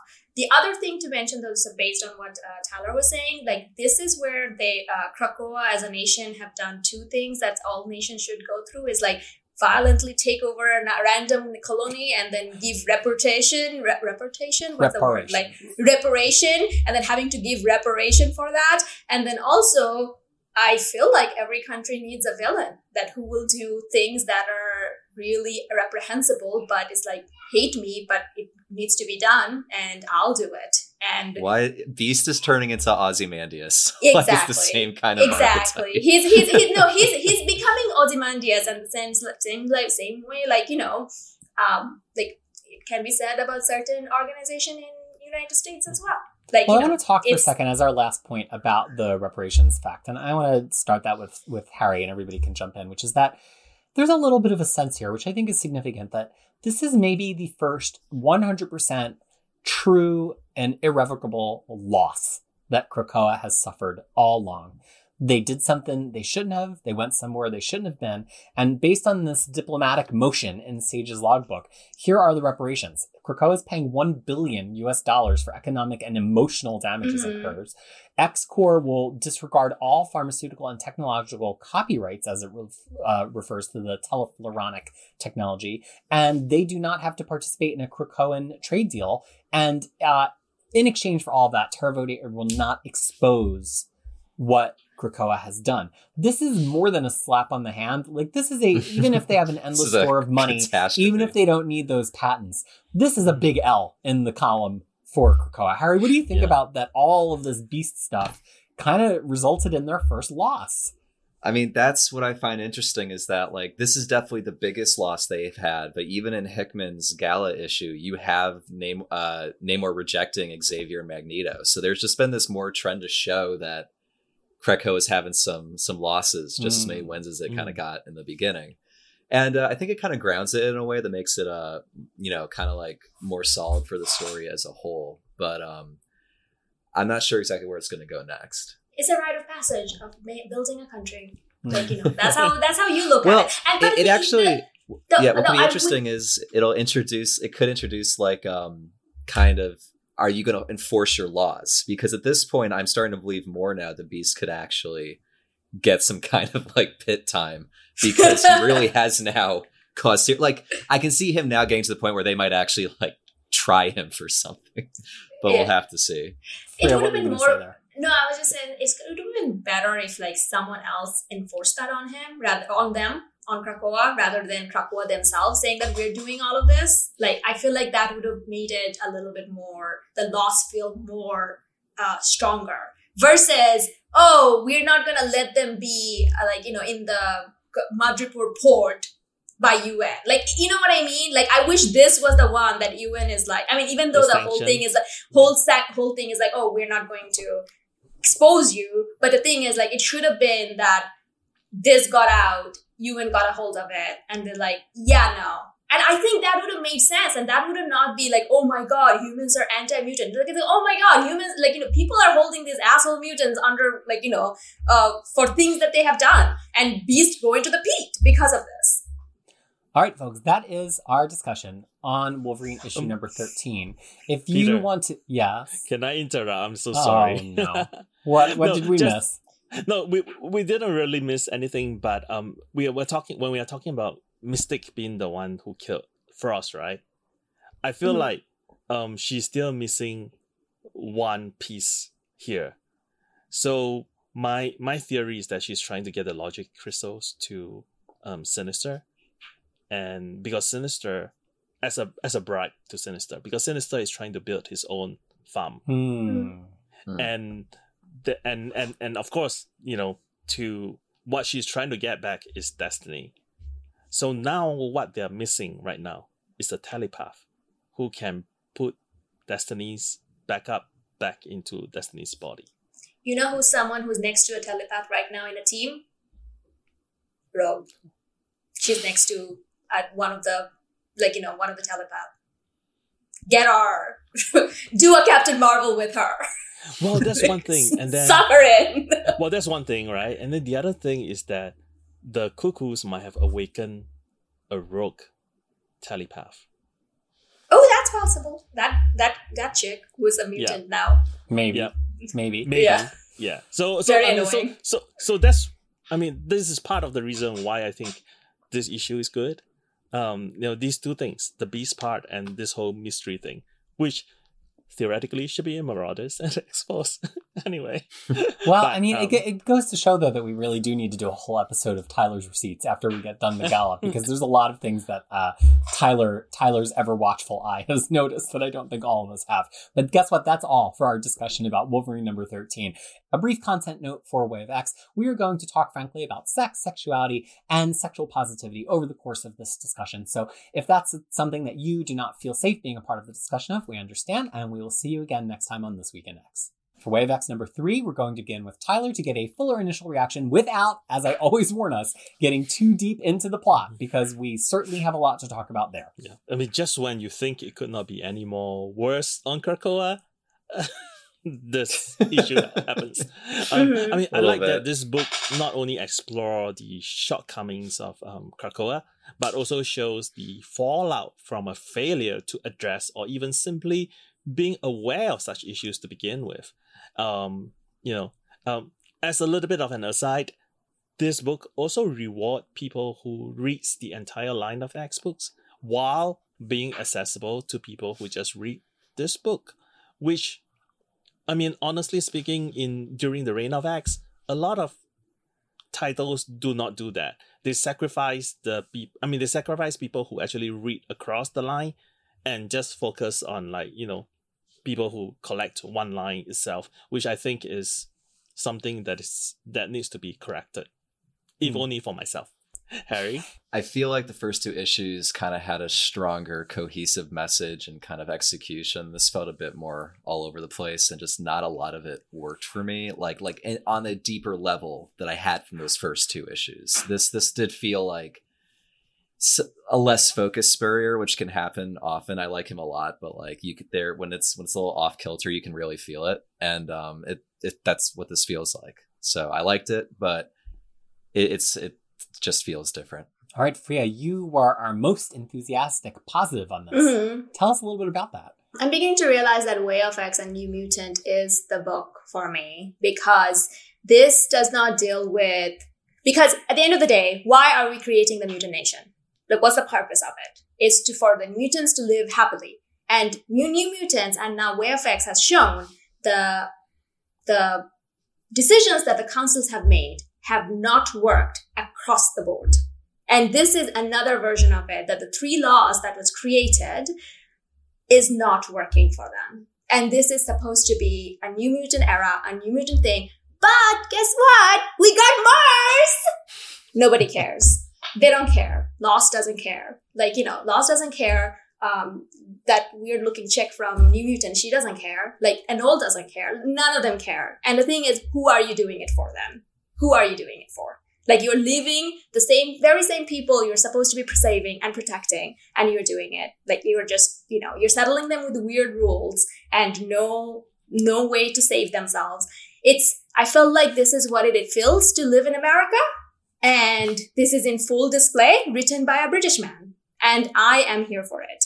I, I just, I really, there was a lot of things, there was some things that didn't work, but overall, I was just like blown away. And then the very first page over here shows why the Hellions were not invited. Like, it was, it took, it, it, it, like, oh, in a lot of ways, it worked really well for me. I was so hyped the first time I read it. It really hit, I think it is similar to Fariha. It hit a lot of beats that I've been waiting for an X-Men book to hit, and we're going to talk about all of them. But then when I reread it to make my notes, it just, much of it doesn't really hang together for the characters or for the direction some of these plots are going into. It kind of feels like that thing about Spurrier that I never used to like before the last couple of years, where I really feel like his writing has become so much tighter. And I've read a lot of his writing. It just feels like he made this list of things he wanted to hit, some of which were a little unusual or a little funny or a little bit um, button pushing, and he hit them kind of regardless of how it plays for the, these characters. So we were going to have sex, and we were going to have sex positivity, and we were going to have sex negativity, and we are going to have abandoned babies, and we were going to have the, and then like the way that it got deployed to the characters it got deployed to kind of really um, rubbed me in a in a negative way. And I think that I still came out probably net slightly positive on it, but I have seen a lot of people who found a lot of the things in this issue to be really negative, a net negative, ultimately really traumatic. And it makes me really question like, can you be this glib about something that is so intersectional for so many different identities that people see of themselves in a book? You know, Spurrier got away with being this glib and even more glib in his Hell- Hellblazer run because he's A, on the inside of that as a British guy, and B, it was kind of make all of it was punching up at the British culture, at Brexit, at monarchy, at all mm-hmm. of those things. So he could get away with putting things in like sex with mermaids, right? Like that that's fine. but here it turns out that a lot of it kind of winds up punching down and also being a little incoherent. And that's where Spurrier's really on a knife edge of of of just being a bad writer for me. So it's like I, I think we're going to get into that, some of that in our discussion. And um, if you liked it, I'm happy that you liked it, as Free did. I think there were many positive things, but there's a lot of things I think dragging it down for me. So can can can I start with something? Yeah, exactly what you said. Like you know, there's like a positive or negative and stuff like that. But I feel like this is one of the reason a lot of the issues in America is not getting solved or not going anywhere because people always try to hold back. People always try to doesn't necessarily put everything out there in the same conversation Yes. and it gets like just all over. And I absolutely love the fact that over here, everything was so messy. Every, because the thing is, there's like two sides of everything. And like, you know, in the, in a way that the fact that how they were abandoned and how the, it's not necessarily working for mutants are kind of presented in a way that felt really real life. And the thing is, I feel like even with the third issue of the series, uh, Nightcrawler is still in the process of collecting information. Mm-hmm. And I felt like this was the information he needed to know in this messy way that, hey, nothing's working. Nothing's working. I have a feel like, you know, I say that put him in like a Vita Ayala's New Mutant next. And then see the other horror side of that. Like that's, I think to me, that's, that's why it kind of connected with me more because it's like, yeah, it's not, none of, n- nothing's working. Like everything is broken. You know? Well, let's, let's stick on that Nightcrawler beat for a, for a round of discussion here. It's the morning after, and we really get the sense that the reason Nightcrawler has been so drunk across all of the books, and it's really fun because we get to see the reverse angle of almost all of his drunken scenes here, and a very clever bit of storytelling from uh, from these folks, is that he, he really just feels burdened with all of this information he's assessing, information he's collecting, trying to figure out how to espouse the rules of Krakoa in a way that is moral, but in a way that can actually be followed, and that he overindulges, you know, and that like the decadence is a shield for him to kind of put off these worries or to drown these worries. It's a really interesting beat to get a morning after, and I feel like a lot of the people on this morning after are feeling the effects of trying to drown their worries in a lot of different ways. But let's stay focused on Nightcrawler here. Starting with Tyler, is this in character for Nightcrawler? How do you perceive this as his function on Krakoa? Okay, for Nightcrawler, I think he is having, well, since almost I think issue one, he's having a a sort of a crisis, a crisis in faith, uh, or, or something. So so so here he he has something which which he literally learned um, hours before before the start of the gala, and he couldn't tell anyone, and he has to be dressed up nicely and and, and mingle as if nothing's is wrong, not nothing is wrong. So so I um I feel like in some ways it is um I mean, it, it rings kind of um true to me that this is this is um i mean uh is this is in character and um like peter sort of briefly mentioned earlier i love how that um his appearance in many books is Mhm. getting reflected here and Mhm. some of it is exactly the same for example the Hellions scene oh, um loved it. yeah Spurrier and Wells definitely pass each other notes on that scene because the word balloons are exactly the same. Hmm. So like you know, Nanny said the same thing, Sinister said the same thing, Kurt said the same thing, and then in the Wolverine scene, uh, I mean the Beast scene, which is in Wolverine, it is similar. Um, in that you know, Kurt basically poured his drink onto Laos, Mhm. and um, I mean the, the the thing that deviated the most was in the Excalibur scene. Um, so that was slightly different. And then in the sword scene, it is very similar as well. Um, there is, I mean, before we move on, you know, to the after, um, the morning after, um, there is one scene with Kate, which is really suspicious, because I think Kurt caught Kate in the hatchery during Hellfire's Gala. I believe that is a hatchery. So what is Kate doing there? Yeah, it's it's the one panel that I was like, uh, what's going on here? And especially since it came right after that Rachel panel, which, if I'm not mistaken, I don't think we've seen the Rachel No, panel yet. We have not which seen the makes me think there's still a little bit more drunk Kurt to come in Hmm. X Factor next X week. Factor. Yeah. and we have not, and I don't think we saw the um the very first panel with um Pixie and Magic, or the panel with Dazzler. Harry, Yeah. what do you think about Nightcrawler here? Is this the Nightcrawler you know and love? And whether it is or it isn't, what do you think about this version of Nightcrawler? Okay, so this is not I've not read a ton of Nightcrawler, but like from what I've read, he's never been particularly like concerned about sex in this way, like getting kind of like troubled by the notion. Uh, but I think this book is also just making the case that he's just like experiencing this kind of mm, uh, doubt anyway, so he's making different choices than usual. Uh, that said, it's still like I feel a kind of more shallow depiction of like maybe like a religious person's view of like that kind of sex or what have you, or that kind of activity. Um, I don't know. It just it didn't really feel that deep or that like um, interesting as compared to the last two issues, which really did. Uh, so it didn't really work for me. Um, but I'll, I'll I'm fine like staying on this track and seeing what happens next. I can just it's new characterization for him, but that's about it for me. Well, the thing that uh, that really stuck out to me is that I'm seeing a lot of people who know, know Nightcrawler really well, who are very well read, have really vehement responses to how he's being used here. And one voice I want to point people specifically to is Anna Peppard. She's a doctorate in literature. She hosts uh, Oh Gosh, Oh Golly, Oh Wow, I think it's Gosh Golly Wow, which is the Excalibur podcast. And she really knows her, uh, her Kurt Wagner, and she edits uh, a a magazine or a publication called Super Sex that's about sex in superhero stuff. So she's really the expert you want to be listening to here. And I would, she writes for, for Comics XF. She has a wonderful Twitter and I, I really encourage you all to go and listen to her on this topic. And I went and did that. But here's my take that's purely my own crisis take on this. Who has Nightcrawler even been? for the past decade, right? He was dead. Mm. He got resurrected. And who has he really been since that resurrected resurrection?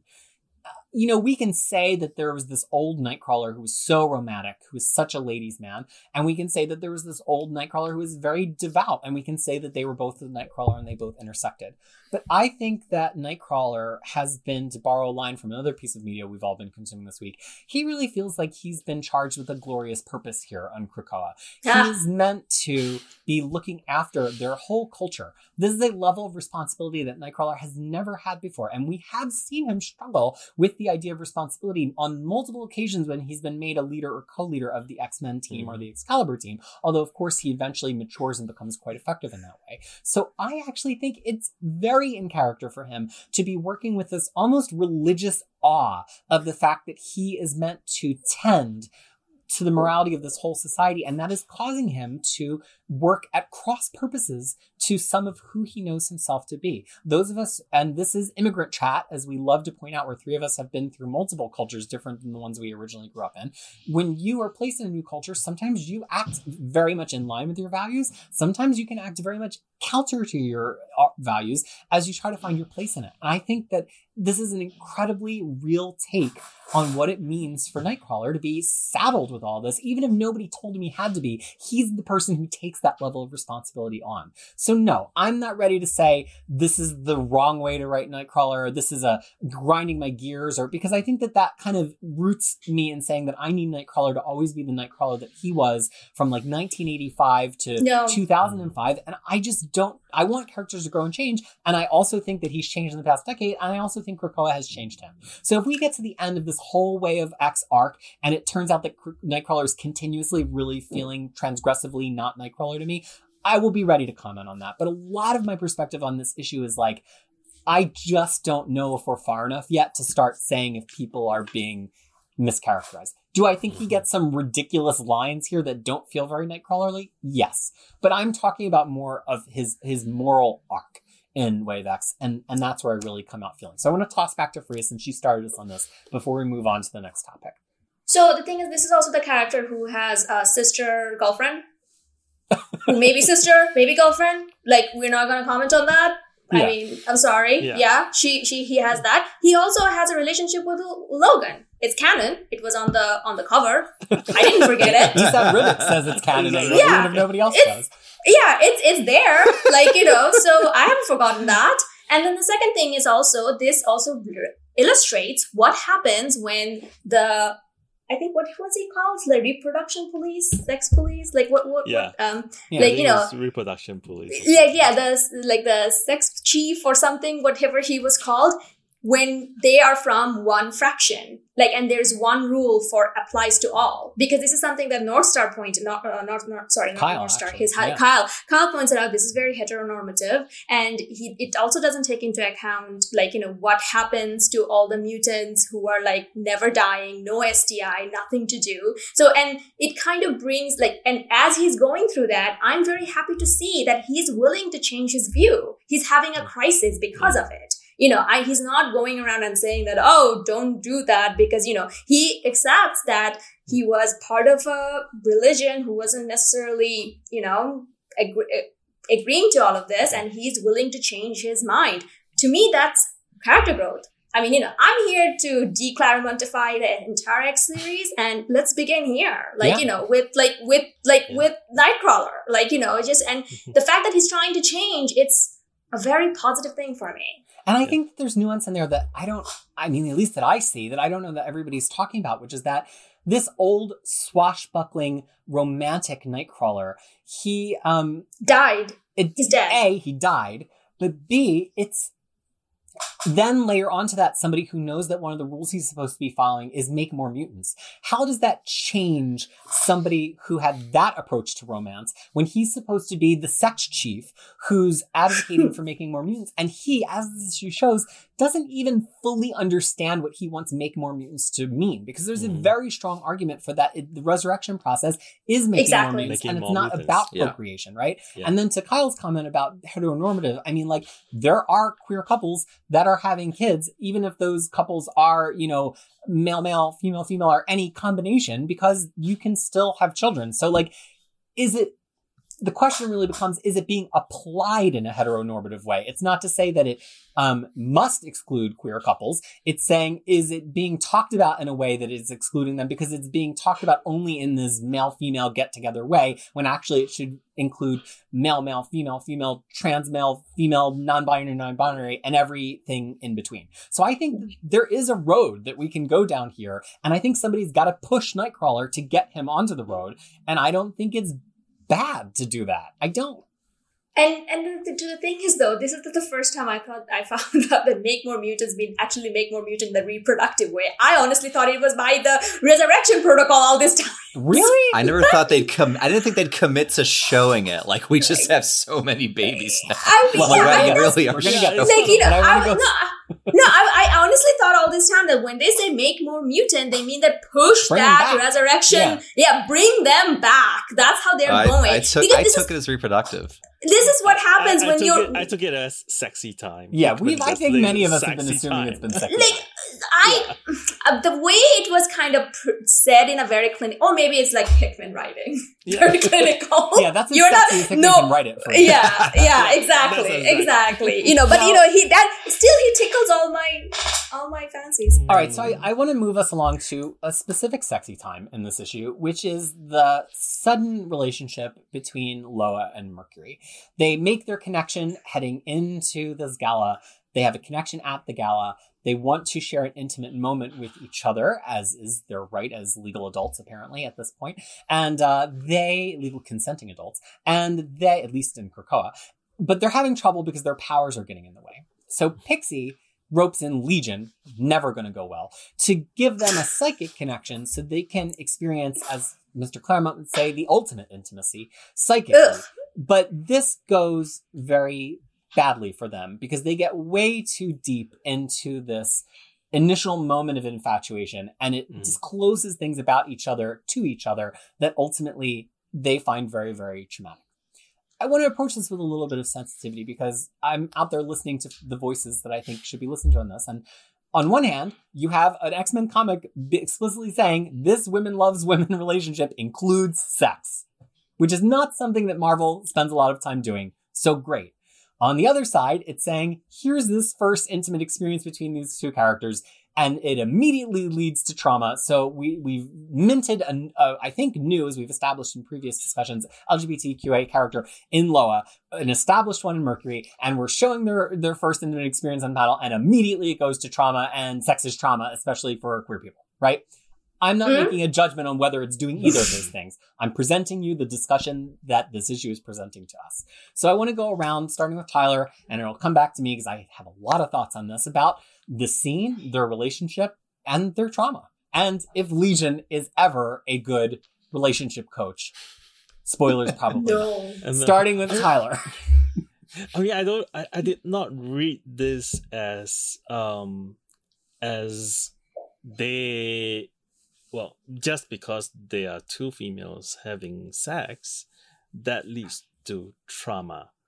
I mean, it, it is pretty obvious that the trauma is caused by onslaught, and so so so I'm I'm a little bit um puzzled by that read. Um, but taking a step back, you know, as a um, I mean, as a gay person who came from a I wouldn't say super conservative, but a rather conservative environment, which I grew up in in Singapore. Um, the thought of having sex with a man when I was growing up um, is traumatic because it's not something that the society that I know of do remember that when I grew up, I'm that old. When I when I was growing up, there was no internet. Mm.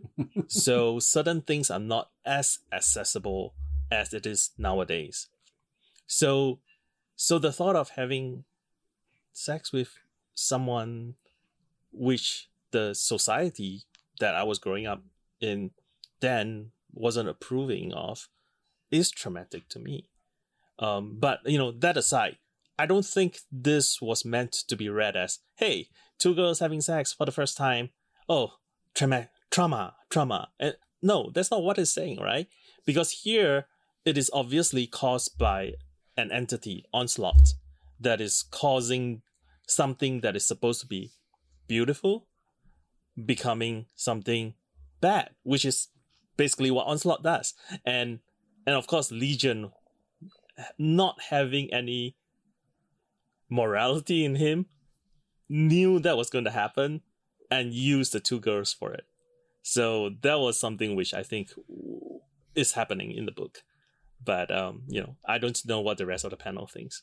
I kind of viewed it more as just the scene that was having this bigger statement on secrets and kind of the pain they cause and what's necessary and what's not and what's kind of like you know things of that nature and i just don't think it was kind of done super well so I, it didn't really land with me at all this was Hmm. actually like the flattest part of the issue for me um i just wasn't sure like it, it, it could just be my issue reading it but i wasn't sure like what the ultimate point spurrier was trying to make with Yeah. the the pain from that sexual scene like i so I don't know. I, this is just one of the reasons the issue doesn't work very well for me because I don't feel like it builds to something that powerful uh, to me. Freya? So the point was that to show that Legion is just as bad as Xavier. Like, you know, he Maybe, yelled at yeah, Xavier maybe, yeah. last issue saying that you're bad, but then he Mhm. ended up doing pretty much the same thing, not necessarily caring about these uh, these characters and their feelings, and then just went because he was after Onslaught. Like that's that's what he was after, and he went and got it. Um, one thing I was gonna say though, I'm going to introduce this new thing. You know, there's like a Bechdel test Yeah. you know. So Mhm. now I'm going to introduce Freya test. Anytime there is a situation with two people of marginalized uh, community, imagine, and this is something actually Tyler started, but I'm taking the full credit. Uh, like you know, uh, because he actually kind of helped me navigate through these thoughts. So it's a Tyler Freya test. Mm. Um, when it's like a two two people of marginalized community is having some kind of trauma or something th- like that, make them non-marginalized community people, and does the story still works? Hmm. Like as far as Legion is concerned, he's not doing this because they are queer. As far as those people are concerned, it's not a trauma, sex trauma because they are queer. It's a sex trauma because their powers are not compa- compatible. We have that issue with other characters too. And it's not because, oh, it's a representation matter that, oh, we are showing it and we're not showing it. It's not that. It's just the story. This is the story. This is when I'm talking about that this is kind of like a good way of doing it because if we are going to hold on to all marginalized community people as like no, nothing bad can happen to them, there will be no stories with them. They will Hmm. forever be settled with being the best friends or the people who gets killed and people all of that. That's one of the reasons it's so exciting with the mystique destiny and all of that, even though it is kind of buried the gays trope, but because it works, even if it's not those marginalized communities. So from that point of view, I'm actually shocked when you said that there were people who looked at it that way because that didn't even cross my mind, you know. And I'm I'm saying that as someone who is in the queer community. So it's it's to me it's it didn't even come up as though to me I was looking at a Wow, that's there is like like a a relationship that is being portrayed that on otherwise would have been shown to straight pe- straight people, but now we are seeing it in a in a queer way. And then, you know, there's like the, especially the whole thing about like one of them, I'm forgetting which one, not Mercury, the other one. Lowell. um, like she, Lowell, Lowell, she was talking about how many kids she wanted and then stuff like that. And then, you know, it just like, there was like this, it just shows that they're incompatible and potentially that's all they were looking for that time. But then Legion came in and just decided to be Xavier Jr. I so much appreciate all three of your perspectives on this. I think they're all really, really well considered, and and it's the discussion that you can't have on Twitter, right? And so, mm. like, and, and it's hard to have in a in an article where you don't get this back and forth. This is why X Men is better when it's read together, and that's inclusive of all of you out there reading. I have three things I want to say about this that I kind of wrote some notes ahead of time because I can ramble and I want to really hit these nails on the head. So the first one is trauma is real if somebody is experiencing trauma. And if somebody's been waiting to see women loving women on the page, and the first version of it that they get really explicitly in an X Men comic ends in a horrible experience for those two people, then that's a traumatic thing for them to read. And we we have no power to dispute Mm. that, even if one of us is a part of that community and we weren't traumatized by that, and that's real. So I that's just one thing. And you know, if these had been if this had been Rogue and Gambit, who pretty much had this exact interaction, um, exactly. to Freya's point, it would play the same, but it would not be the first time that we've ever gotten to see a young man and a young woman in a Marvel comic have a sexual encounter together. So that's Peter's point number one. Mhm. Number two, I understand the idea of having a certain depiction in a certain comic that is such a turnoff to you as a reader that you've got to drop the book. You have seen Free, and I have this with sexual assault against women written by male creative teams and even sometimes female creative teams, or I should say male and female presenting creative teams, that we just tap out. And I've done that many times in the past year. It doesn't matter how good the plot point is, it doesn't matter if the sexual assault really could have happened to anybody in that situation. I, I could apply all of the Freya's law, Freya Tyler law to it, Mhm. and I will still drop the book because for me, that is a trigger point and I can't keep reading the book. So again, if this is one of your trigger points and you can't keep reading the book after it happened, I completely respect that because I understand that because I have that same experience with a different topic.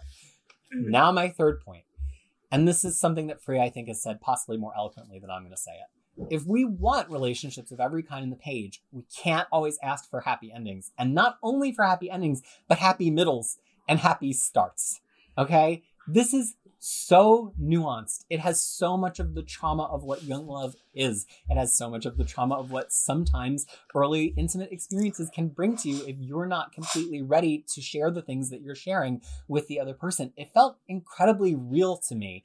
I had a very opposite experience to Harry reading it. I was like, really like, wow, like this is making me feel something really true and personal in this moment. And I'm really happy that we got to have that with mm-hmm. Loa and Mercury rather than Gambit and Rogue, quite frankly. So I I accept if it's traumatic to you. I accept if it's the thing that made you drop the book. But I'm also really happy that we got to have these two characters having this experience. And if you can't get past that, then hopefully this will open the door for more representation that can be happier and so it can be something you can get past. And I hope that we can be here to welcome you back to reading it when it gets to that point. And unlike council, we're going. I'm going to amend our law, my law. You know, just because one point that Peter pointed out that if it's something that is traumatic, that is something a trigger point for you. Forget my law. You don't have to apply that. Drop that. drop that shit like it's hot. like you know. But if it's not something that trigger pointing, but you're still something that you were um, you're passionate about, think of it that way. Try to think of it that way. And that's something I started doing though, because a lot of the things in comics that really pisses me off, and Oh. I'm trying to actually see the stories from that point of view, and then trying to see if it actually make any difference. Like forty percent of the time, it does. You know, so I'm I'm just saying that it's like you know. So see, learn from us, council. well, let's continue into our discussion of sex on Krakoa, the way of Mm. sex on Krakoa. Nah. Uh, Mm. with Stacy X, who I think of the panel, probably Tyler only has experience with previously. Um, Stacy X is a mutant who, using I think pheromones, Pheromones. Yeah. has the ability to kind of push people a little bit and their emotions. And she has in the past used it in a sexual way. She Yeah. previously was a sex worker in a brothel, Mhm. then was briefly a member of the X Men and Joe Casey's Yeah. run on the X Men. And we haven't seen her for a while, except for a little kind of, I think she made like one cameo in an annual or something at some point Mhm. relatively recently. So she's here, and this whole situation is really hard to unpack. But she's basically created like a safe, a cuddled safe space where people can explore their emotions for each other.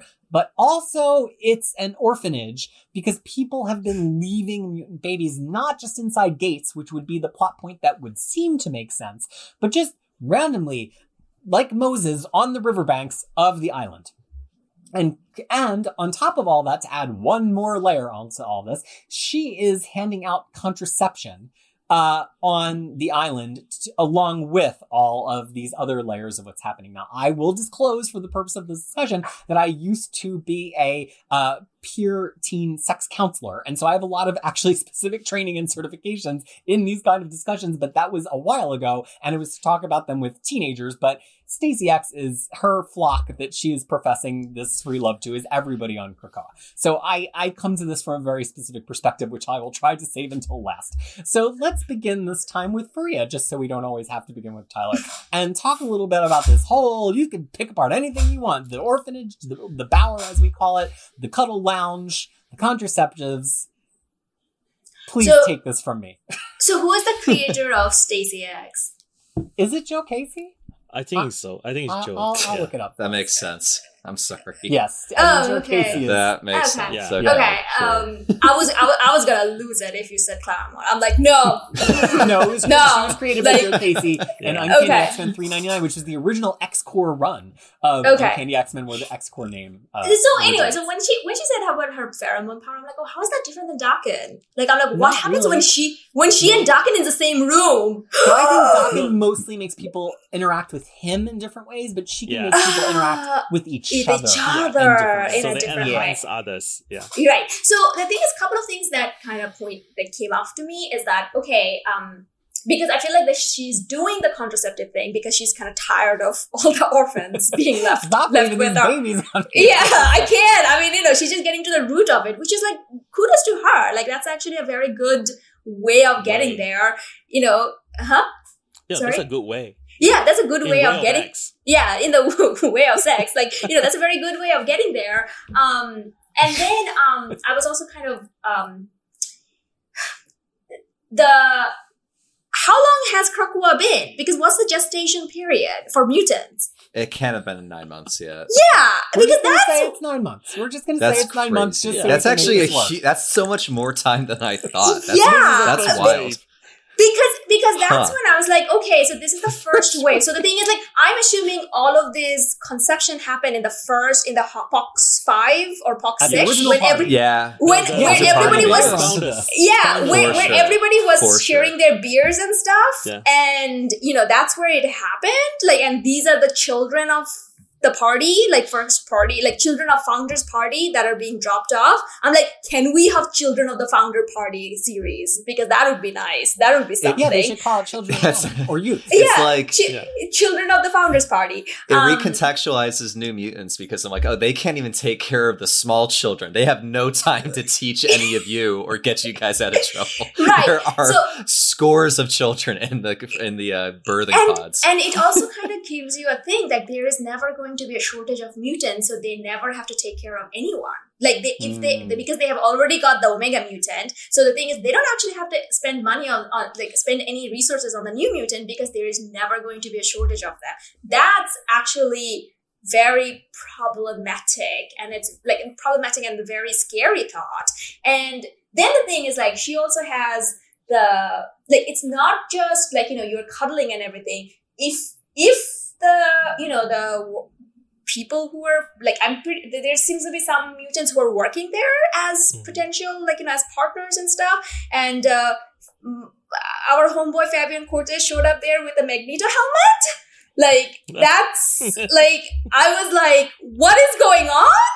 And and also it also pointed out the other thing that it did. And that's one of the reasons i love this issue so much because lost who was pretty much lost all this time and is going about she found a purpose for her she found a specific job for her that no one was helping her to find and that also shows that it's like all these mutants that are there could be implemented in different ways but nobody's taking time to do this so there was like a lot of like different points that was all done in this one walk and talk.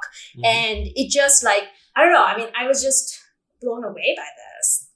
the the the fact that Krakoa doesn't okay so basically there's a lack of la- lack of education and Mhm. structure and here it also meant a lack of morality and a sense of responsibility because you can have people giving birth to mutant babies and just leaving them by the side Mhm. of the road that is not a good thing. And then um, you have people basically happily handing babies to Stacy X like laundry and then just walking away. that is one a not week, good she thing. says. And there's Yeah, seven visible in wild. the panel. But Right. I mean, if it's one a week, it, it could very well be more. There's a minimum of Yeah. seven. That's the part which which really um shocks me here that they um that that we went this route and um it in a good way because I think um if we're going to tackle the first law make more mutants and not talk about sex not talk about babies then it kind of doesn't make quite make sense here.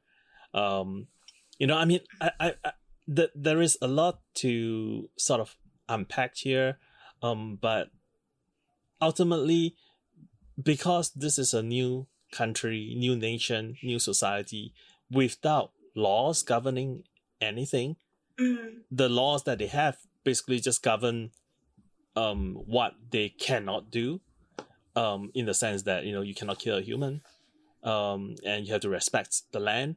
That's it. Um and that there is no um policing. Well i mean evidently self-policing is not going to work here in this in in krakoa. So you do need policing of some sort. And the fact that they just randomly bring mutant kids and teenagers um unplug them probably from the um the the environment where they have a structure where they have parents where have where they have teachers where they know the rules um of and put them in an island where there are no rules where they can live any anywhere they want where they can do anything that they want and potentially with influence from um not so good mutants. This is this is what you're going to get. And this is probably just the first layer. Hmm. you're going to see a lot more issues that comes later on.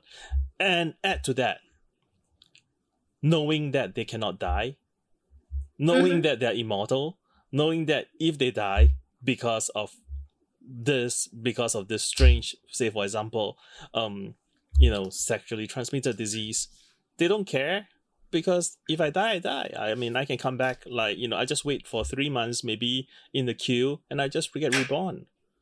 Good as new. And even if i want n- not even good as new better than new because of the whole regeneration basically yeah, 4% increase your more power than you had before. yeah Mm. Well, So- first, so- first I'll come from data. I did some number crunching, and basically, in the past decade, uh, Wellington had about 200,000 residents, and 1% of residents yield babies. So basically, if you were to break that out, there are five babies on average born per day every day in Wellington, which is funny to me because coming from Philadelphia, where like every hospital had, a you know, a, a maternity ward, uh, in Mhm. Wellington, it's like I guess, I guess not. If only like five or six babies are born every day in the whole city. But anyway, that does there's there's clearly babies being born. I think statistically at this point, even though mostly we're spending our time with X Men, there's enough random other mutants there that it's just happening. So there there's Peter's data corner today. Uh, I could talk about this for a whole 40 minutes, and I got to find a way to do it in three. Stacy X is a character who knows a lot and who has been through a lot when it comes to agency. She's been a sex worker in a way where she did not have agency over her own. Ugh. She's been a mm-hmm. sex worker in a way where she did have agency over her own work. She understands what it means to manipulate other people's agency because that is her power. But she also understands how to use her power to accentuate other people's agency and help them explore the feelings they have, which is what she's doing here. What better character is there to comment on the systems that are being set up in Krakoa that are suggesting things without explaining to people the power of their agency in that system. We're saying make more mutants, but Nightcrawler's been sitting on his blue furry ass all this time and he hasn't even defined for himself what it means to make more mutants. Is it the resurrection process or is it having babies or is it so or is it some other thing? Nobody knows. Is it Mr. Sinister? Nobody knows. Mm-hmm. And so but this rule is out there. Everybody's heard it. They've got it. It's probably inscribed on the gate and you've got to like, you know, consent to it as you're coming in. But nobody's explained to people the ramifications of that. Is there maternity care? Is there daycare? Will your kids have school? You know, should, should, as we talked about in another issue, somebody who has a mutant son or daughter bring that mutant son or daughter to Krakoa to grow up here? There's no answers. And I feel like Stacy X understands that they've created this um this top level ruling of like well you have make more mutants. And they haven't put any of the structure inside of it because this is a thing that she fundamentally understands how that causes conflict right? She's been inside societies that create desire that people don't have a way to express and she's seen that. And she's also been in situations where people should be able to express their desire but they're not doing it in appropriate ways and she's seen that effect too. So i think that that to me is fascinating and it kind of like immediately explains all of the things that she does here. Like, does it make sense that she would be in charge of the orphanage? Yes, because ultimately, like, if you're going to talk about sex positivity, sex positivity accepts the idea that you can have rec- procreation as a result of sex, or sex can be for recreation. Sex positivity also includes safer sex. Like, if you are going to be sex positive, then you're going to have a conversation with everybody who's engaging in sex about what safer sex represents, not only in mm-hmm. general, but what it means for them as a person. And Stacy X, I mean, it is smart as hell. I think this is the best decision Spurrier has made in three issues. And if you don't agree with me, well, we all come from different backgrounds and I don't have to be right. But based on my background as a sex educator, I was really into this idea of Stacy X being the one to kind of put the lie to all this. How dare you start a society where the first rule is make more mutants and then have no structure, no information, no, nothing about like, you know, you're consenting to be a part of this island and consenting to that being one of the rules of the island. And then there's nothing to give you any guidance within that. So this was not really a good by sell. far my favorite part of this issue, possibly my favorite part of X all, all along. I, I'm all about the Stacy X sex education of X. Let's hope that's chapter two of this series, and I'll buy every issue. The other thing to also point out that one that was very damning was that the council has not made a decision on what how to adopt these kids out. No. That's so They're crazy. saying It's been nine that's because months. they want milk grist They for the mill. the- they just want to find the next rea- reality warper, but they have no plan Yeah. for the next beak. Right. That's like and that's that's either. the thing. That's like so that's why it's such a genius move. It's like it's like okay so you're saying that you are better than them. There's like so many times when you said that oh those are human emotion but you're practically still a human society and you have not done anything very different.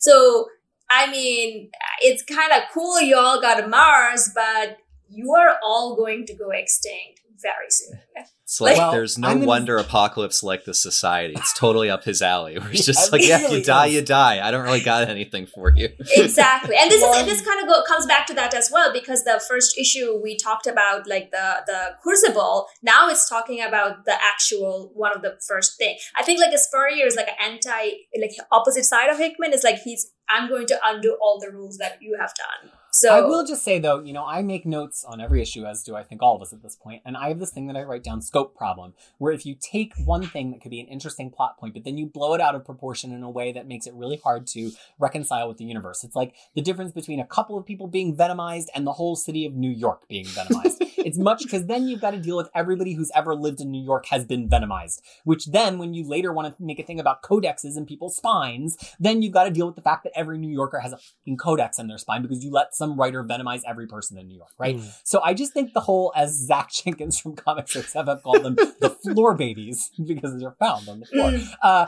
I I'm think loving to this say- tangent I- to I, I absolute think if you're. I think if you're saying that there's one floor baby a week and there's already seven, like that's approaching a scope problem. And I think this is where Sperry got a little too like, whoa, like you you need to, whoa, we're wacky. Uh, like you didn't have to go that far. I think there could have been three, and you could have made the point of like, hey, this is a thing we've got to start thinking about in the society without saying like, there's a baby being dropped every Yeah. week. I think I think this is where Spurrier's need to make us um go, ooh, got a little far away from him. We saw this week that sh- um, Schiti and and Ewing made us go Ewing. ooh without Yeah. creating problems of the same scope as there's a baby turning Yeah, up they on our did. doorstep once a week. Well, that's a debate for a different issue. I'm gonna I'm gonna send this around for one last round of comments just about the general onslaughtiness of this. I mean, we, we have this whole baby scene. We have the things going south. We have a moment of romance between Dr. Nemesis and my darling Dazzler. I don't know how I want to feel about that. What But the? leaning no, but that was that was all that was caused this- by Stacy X. Yes, it, it- but she just gave them a push. They still have Yeah, their she gave full you a push. She's and like- ability to consent. She gave them She's a like, push. I, I'm so Act on tired your desires of and you. see what happens. Yeah, I'm so tired of you yelling at Dazzler because you want to have her. Go at it. That's what she said. That's what she did. All right, And final Dazzler round, y'all. Legion, Onslaught, the Patchwork Man. Is there anything worth saying before we wrap this up? Starting with it Tyler. comes off. Oh, starting with Harry. If Harry's Harry. ready.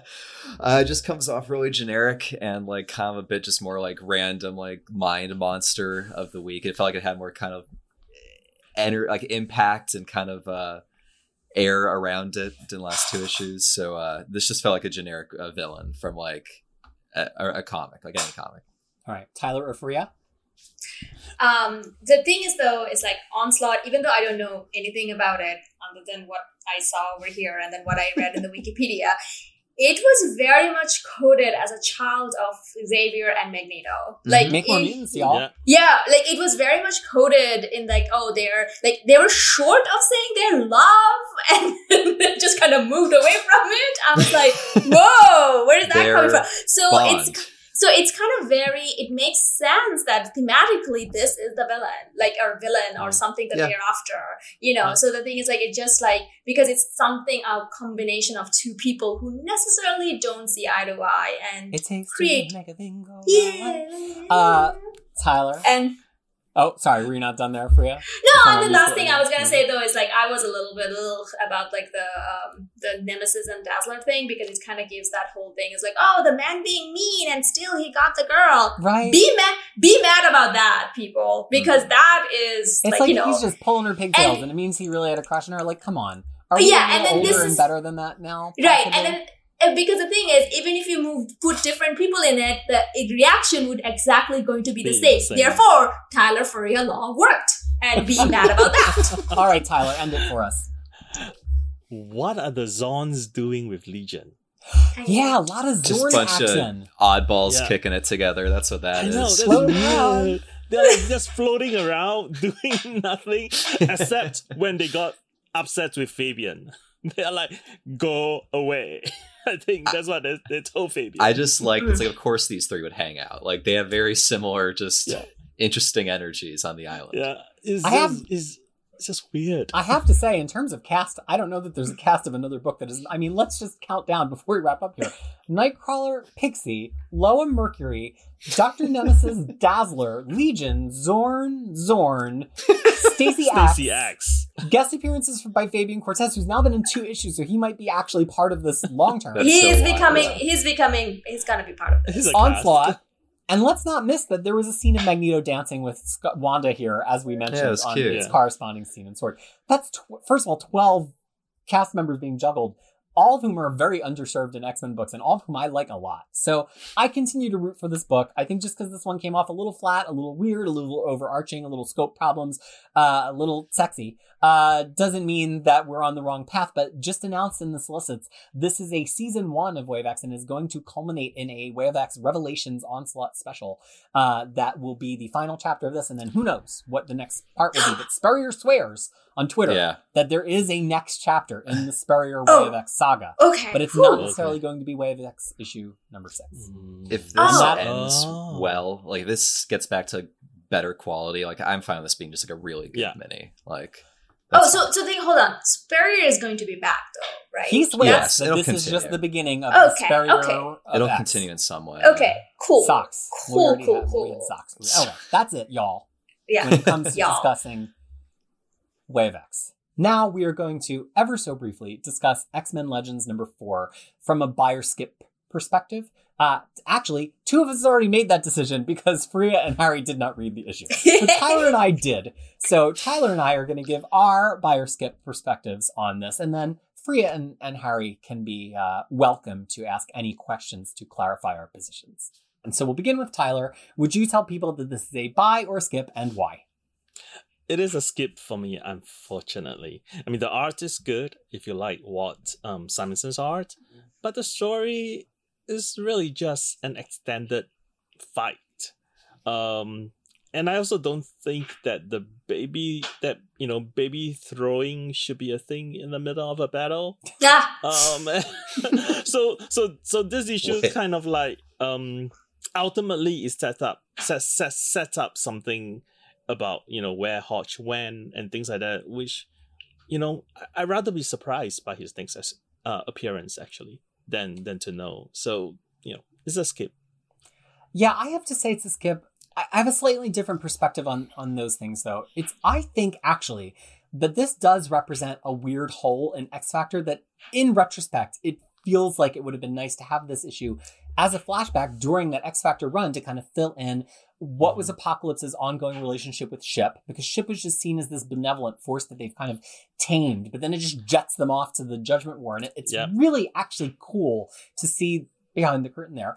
And also to kind of define Hodge's relationship to Apocalypse in that same period, which Mm. then, you know, gets tucked under the rug for like 20 whole issues until we get to the um, Extinction Agenda. so, like, from yeah. that perspective in this issue, I actually kind of was enjoying it, but here's the thing. The actual, that's just the frame. The actual issue is just tossing Nathan Christopher Summers around like a football while they fight this like automated turret version of Hodge. The fight is so anonymous. The dialogue in the fight is so anonymous. It's, it just, there's nothing to say for it. It's one of these things where I think Tyler and I are making it sound a lot more interesting than it actually is.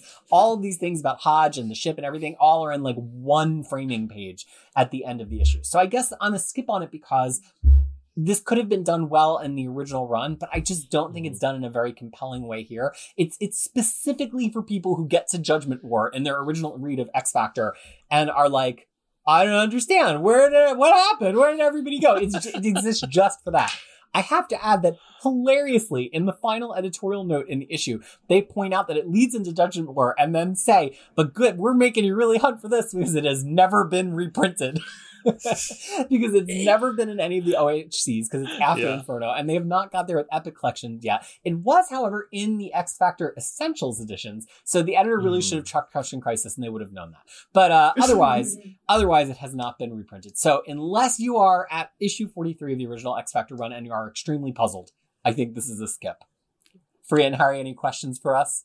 So the No. baby is Nathan Summer, like Yes. Cable. Okay. Yes. So anything with Cable, I think if they're red retconning, I feel like that should be like looked at. Like, why are they retconning or adding stuff to it? Not retconning, sorry, Well, adding they don't stuff really to it. change. They're Yeah, not. he's with X Factor canonically Yeah. at this point. At the Uh-huh. end of Inferno, you know, Madeline had had him with, with N'astirh to use him in the Mhm. ceremony or whatever. Yeah, Jean yeah. reabsorbs Madeline's memories. Jean kind of decides that she's default become his mom now, and he's just Mhm. with the team. So this is this is just Wow. seamlessly part of that. It's except for It they is, do play yeah. with him expressing his powers, which I was like, Yes. I don't know if we needed that much that. of him having his powers as, as a six month old in the middle of this. Well, I mean, he did come. He, he did suddenly created a telekinetic bubble in a later issue of X Factor. yeah, so they're but not setting that before up. here. Yeah. yeah. So they're setting it up a Mm. little bit here, but the, the the fact that they did not know he he could manifest his power, and that they are throwing him from one one character I mean, to really another. just tossing it. yeah, that's not that's not that does not sit well with me. I I'm just sorry, I want know I someone- interrupted. I just didn't want you to get too far down a path of, of continuity without giving you Yeah. the information. No, I was just gonna say that you know, and I I just hope that some Duggan or someone like remember that one time you just tossed me around. like if if, if having it a does traumatic memory of just being tossed. being tossed. So if that happens, then I feel like this issue would be justified. Harry, any questions for us? Um, who's your favorite character from this?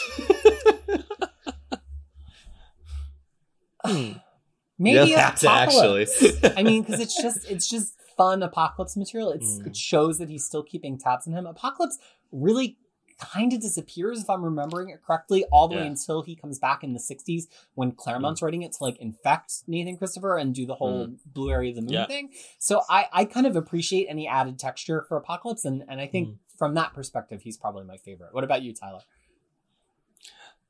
Mhm. They are all equally bland in this issue for me. so it's not like I mean, no one actually stands out quite a bit. Um, you know, in in, any ways. Uh, I mean, in some ways, I think Angel Yeah. Archangel here got a little bit more of a voice here than than anyone else. So And that's Uh, another thread kind of from Inferno that gets a little rushed in the transition is that like he he all of a sudden isn't their chief concern by the end of Inferno, so he all Yeah. just turns into this helper person. And Yeah. then and then he's just this helper on the team. And I think that this does give a little bit of texture to like how how he's starting to gain control, how he doesn't fully understand his powers. But again, I think we're making it sound a lot more interesting in talking. no, you're actually you're not. I want to No, go. it for doesn't it. even no, I was like, I was like, you know, this mm-hmm. era of X Men mm-hmm. so much better. no, And- no. and- we will we'll move on. Here's the thing I'm having with this X Men Legends series as a whole.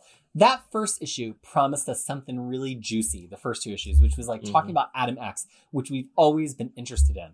But if that was all they were going to do, why didn't they just let that be its own three issue miniseries or whatever? Like, why are they bolting on these? We didn't need this. Nobody was No. asking this question. Now we're going to revisit Peter David's X Factor, which, like, I he was cut quite short on that run. People think it Yeah. was the original Peter David X Factor people think it was much longer than it actually was but like is there anything that any fan has really been wondering all of these years it just feels like if you're going to call it x-men legends i'm looking for material that is like legends level material yeah. yeah.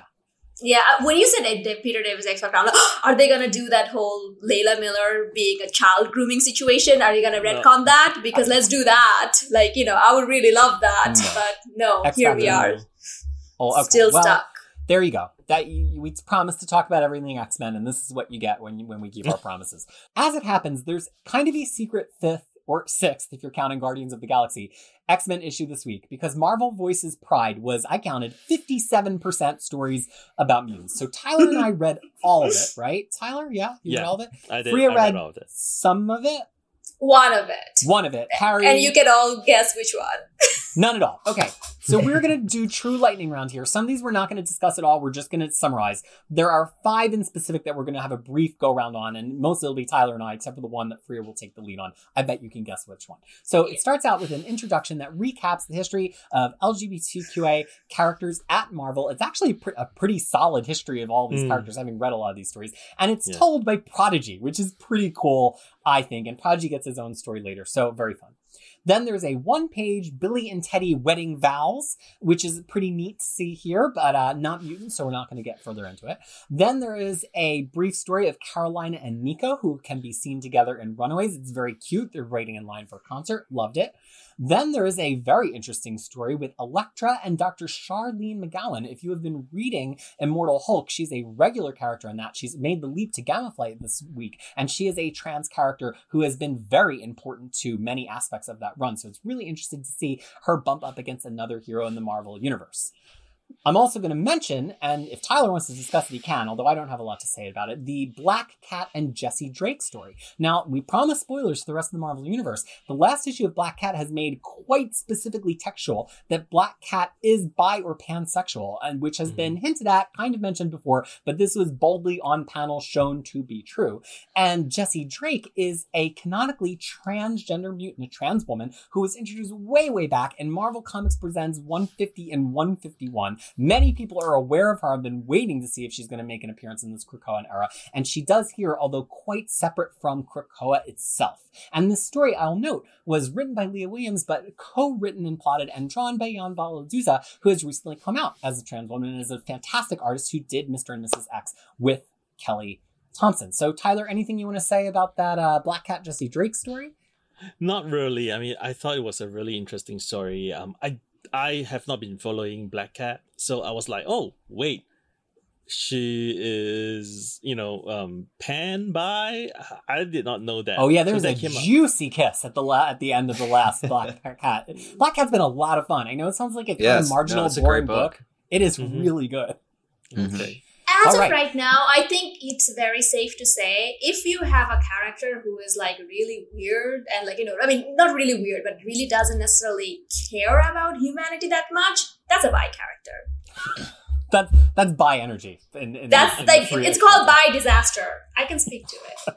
you know. Okay, so now From we're not- experience. we're not going to discuss an issue of real. I, I thought a really sweet story about a, co- a uh, Yes. cosplayer of She-Hulk who is do, it was a trans woman who's doing her first um, cosplay out as a as a woman character, and and her encounter with Titania, who I love.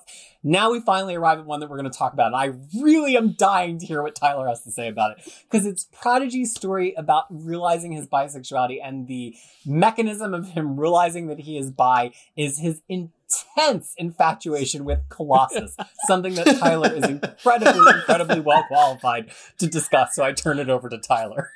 I wa- I need to read that. it's, it's, it's, I, I scroll through it. It's, It's it's not just his infatuation, but every time he talks about the infatuation, Colossus is drawn with his costume that shows his entire side. Yeah, his whole like side boob. So everything is like clear and it's it's so funny, but it's also so um I mean it it it it tracks really well with me too because um I I do get attracted to muscular guys. So Mhm. um so so this this really tracks like very well with me. Um and you know and it's not and it, it, it's sort of i mean even though it's drawn in a particular way but it talks about the feeling that you get and um and and and, and i think that is very uh, innate uh, um that is something which certain people i have had conversations where people was like how do you know you are Hmm. gay and my how do people know answer they're straight? Exactly. That would be my answer. How do you know you're straight? Is it because I'm attracted to the opposite sex? Exactly. And because I know I'm gay because I'm attracted to guys. And how do I know that? Because I've always been like that. and, and and that that is the conversation here. And and I think it, there's a layer of um of of of um ambiguity with um a bi character and a bi person. Um, I can't really speak of it because I'm not bi. Um, No. in, in a sense, I can I mean, speak to it. yeah, exactly. no, because because because it is really true. Because Prodigy is saying that, you know, if I mean, I think there's a one one line there, and I'm paraphrasing that. Um, in a lot of cases, bi characters typically just, you know, settle as being straight Mm. because they do not know if that other feeling is correct or not. Mm. Mm. And here, because of his powers and because of his proximity to Kitty, who is also, you know, um, infatuated, even though the timing doesn't quite work in in, in, in the history of comics, because at that point in time, Kitty is no longer just infatuated with Peter. Um, but um, but yeah, I mean, let's ignore that. So basically, he he compares his feeling with um, looking at Peter and Kitty's feelings with Peter, and they matches, and that is how he knows that he's bi. And um, I mean, I, And I, I think, think, something notable about it is that it is written or co- co-plotted by Kieran Gillen with Jen Hickman. This is Hmm. Kieran Gillen's plot point. He introduced bisexual That's um, why. Prodigy back in Young see where that Avengers, and. Kieran Gillen Yeah. himself is an out bisexual man. And I just think it Yeah. was, it, it's really this great thing of like, how do you validate an internal feeling, right? To, to know that it's real, especially when it's leading to some kind of confusion for you. And I think it's just, Mhm. I, I loved it. I think this is an essential story, honestly. Yeah, this is do. really good. All right, so the next one stars Anole and Graymalkin. It's called Good Judy. Any comments on this one, Tyler?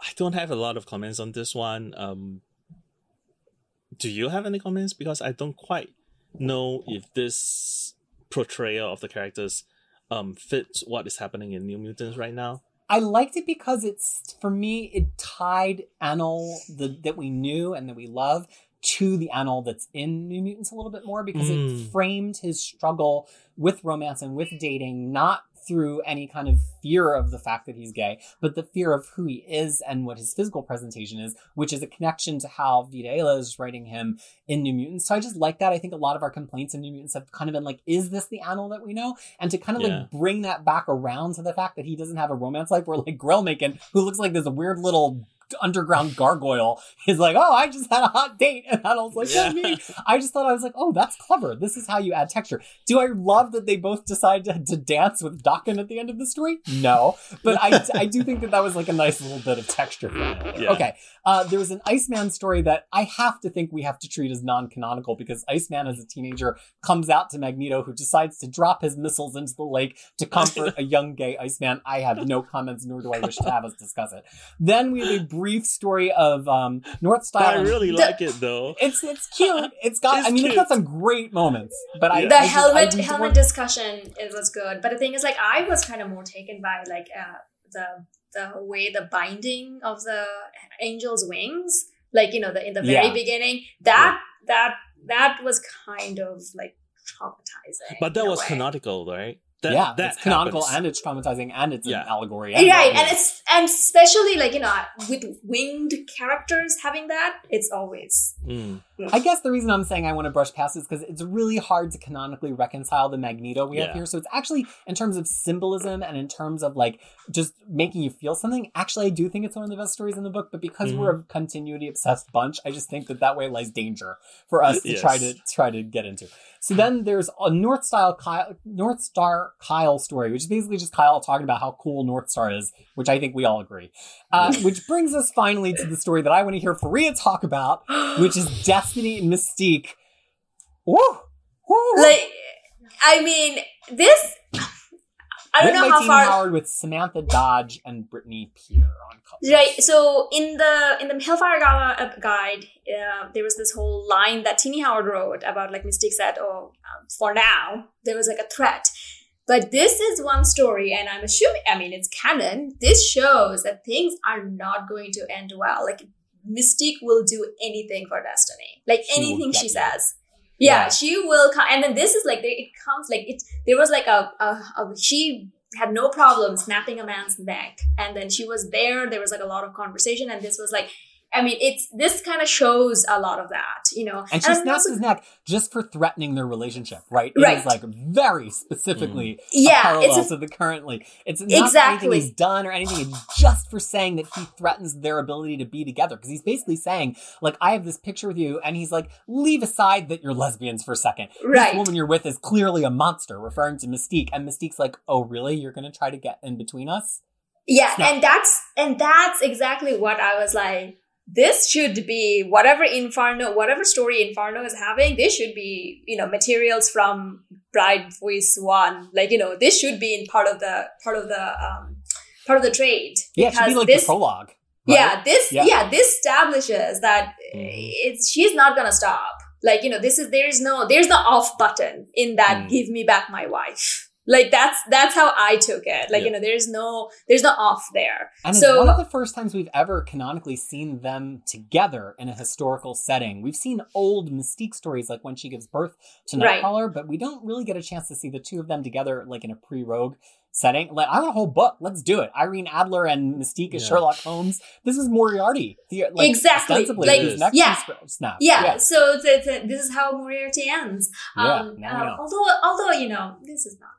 Well, I read it. so like, the uh, next uh, story- but next- also like oh. young Destiny. Like you know, I, don't think know, love I don't think it. it's a, yeah, and she looks so much like Rogue. Puppet. Okay, next story is a Karma story, which has it's puzzling, so I really don't want to get into it. But Karma Mm. gets to have a kiss on panel, but it's with this random mutant that she's been pining for, not Dani Moonstar, uh, who happens to be at the gala and she has a dance with. It's, so it's actually set at the gala. It's gala material, but it's just a little puzzling 'cause it seems to be working at counter purposes to New Mutants itself. Although I will point out it's written by Vita Ayala, so perhaps this is going to come into play in Come the next back, arc of yep. New Mutants. We don't know. And then finally, uh, interesting story for its implications. We hear, hear about a man that Daken had a one night stand with, but who was a mutant, so he made them feel like they were together their whole lives. But this was a long time ago, and the man kind of grows old and has his whole life and dies. But Daken gets him bumped up in the resurrection queue, and he gets brought back, but he gets brought back as a young man, Mhm. even though he died of old age. Are you kidding? This sounds like a I- great story. No, It's it actually is a really. I really It's a- liked it. That sounds really really, interesting. and and this is like a new character that Steve Orlando said he's creating, right? Yeah. This, this is a brand new, and then the thing is they with end with Luciano Vecchio, who who Yeah. wrote and drew that whole intro story. Yeah. yeah, and then it kind of comes with like you know it ends with like watch more for this character showing Mhm. up. So Mhm. I'm super excited about that. This is another story I kind of uh, scrolled through very fast and I read it because you know the only reason I'm waiting because I actually ordered the actual issue and I want to read it. Like you know, the, but the thing is like um yeah, We like this, told her I she had to be here to comment on the Mystique Yeah. story. so Yeah. She had to go and read it. No, no, this, Okay, so- this, this this is just a play of Moira's uh um mutant power, which I which I which I which I thought was like really really clever, and um because imagine him having many one night stands, he he actually lived many lifetimes. Mm. Oh, okay. Well, he should appear in Way of X then. So, uh, my final comment is this: There's 12 stories, not including the reprint of Alpha Flight or the introductory story, which pretty much has all every you know queer Marvel character in it. And uh, in these 12 stories, 11 of them feature characters who have appeared monthly in Marvel Comics over the course of the last year, and they have missed a lot of easy pick heavy hitters. There's no Hercules and Marvel Boy. Um, there's no Ms. America Chavez. There are other characters appearing monthly that they could have included and didn't. So I just think, you know, there's always room to grow in representation of all people, but especially of LGBTQA plus people in comic books. But I thought it was pretty amazing that we have a whole cast of characters here that you can read all around the Marvel universe every month. So let's take pride in that 12 months a year and let's always ask for better and more every month at Marvel Comics. Yes. And don't don't cancel X Factor. And don't cancel Yeah. X Factor. Take it Bring back Okay. X Factor. Yes. Bring back Because a lot um, of how many of these characters are regular characters in X Factor? I know, these That's- films, right? exactly. Yeah. Okay. and bring back and bring back Colonel Hew- Hewitt and Hercules. And for Yes! that matter, can we get Lilah Sturges writing an X book? Lilah Sturges is amazing. I always love her independent stuff. She's written great Mhm. Lumberjane stuff. She wrote in Magicians. She has like a few pages to work magic with here, and magic is made. Like if there's let get her into the X office. Come on, people. Okay. That's been all for this. I mean, we thought last week was planet size, but this is planet size, and I promised I was going to wrap it up in the next 60 seconds to some of these folks. So we're wrapping it up. Why Yes, do we we, get together and have this conversation week after week, Fariha? Because X Men is better when it's read together. That is right. And wow, you know, this really was. I I was feeling some kind of kind of way after reading these books, both positively and negatively. I had to go and mute a bunch of words on Twitter. I didn't want to see people talking about X Men because I wanted to have the conversation together with a group of people I felt like I was in a room with. And Mm. um, sometimes just seeing passerby comment about it is not the same thing as being an interactive discussion. So we hope that you don't just feel like a passerby with us. We want you to feel like you're a part of this discussion. We so much appreciate you listening, especially when we're planet sized like this. And so on behalf of Harry, Tyler, Fariha, and myself, we've got one more week of Gala, y'all, because next week it's X Factor Mhm. 10. So we look forward to the next time we get to talk to you on This Week in X. And until we do, we very much hope that you are well. Bye.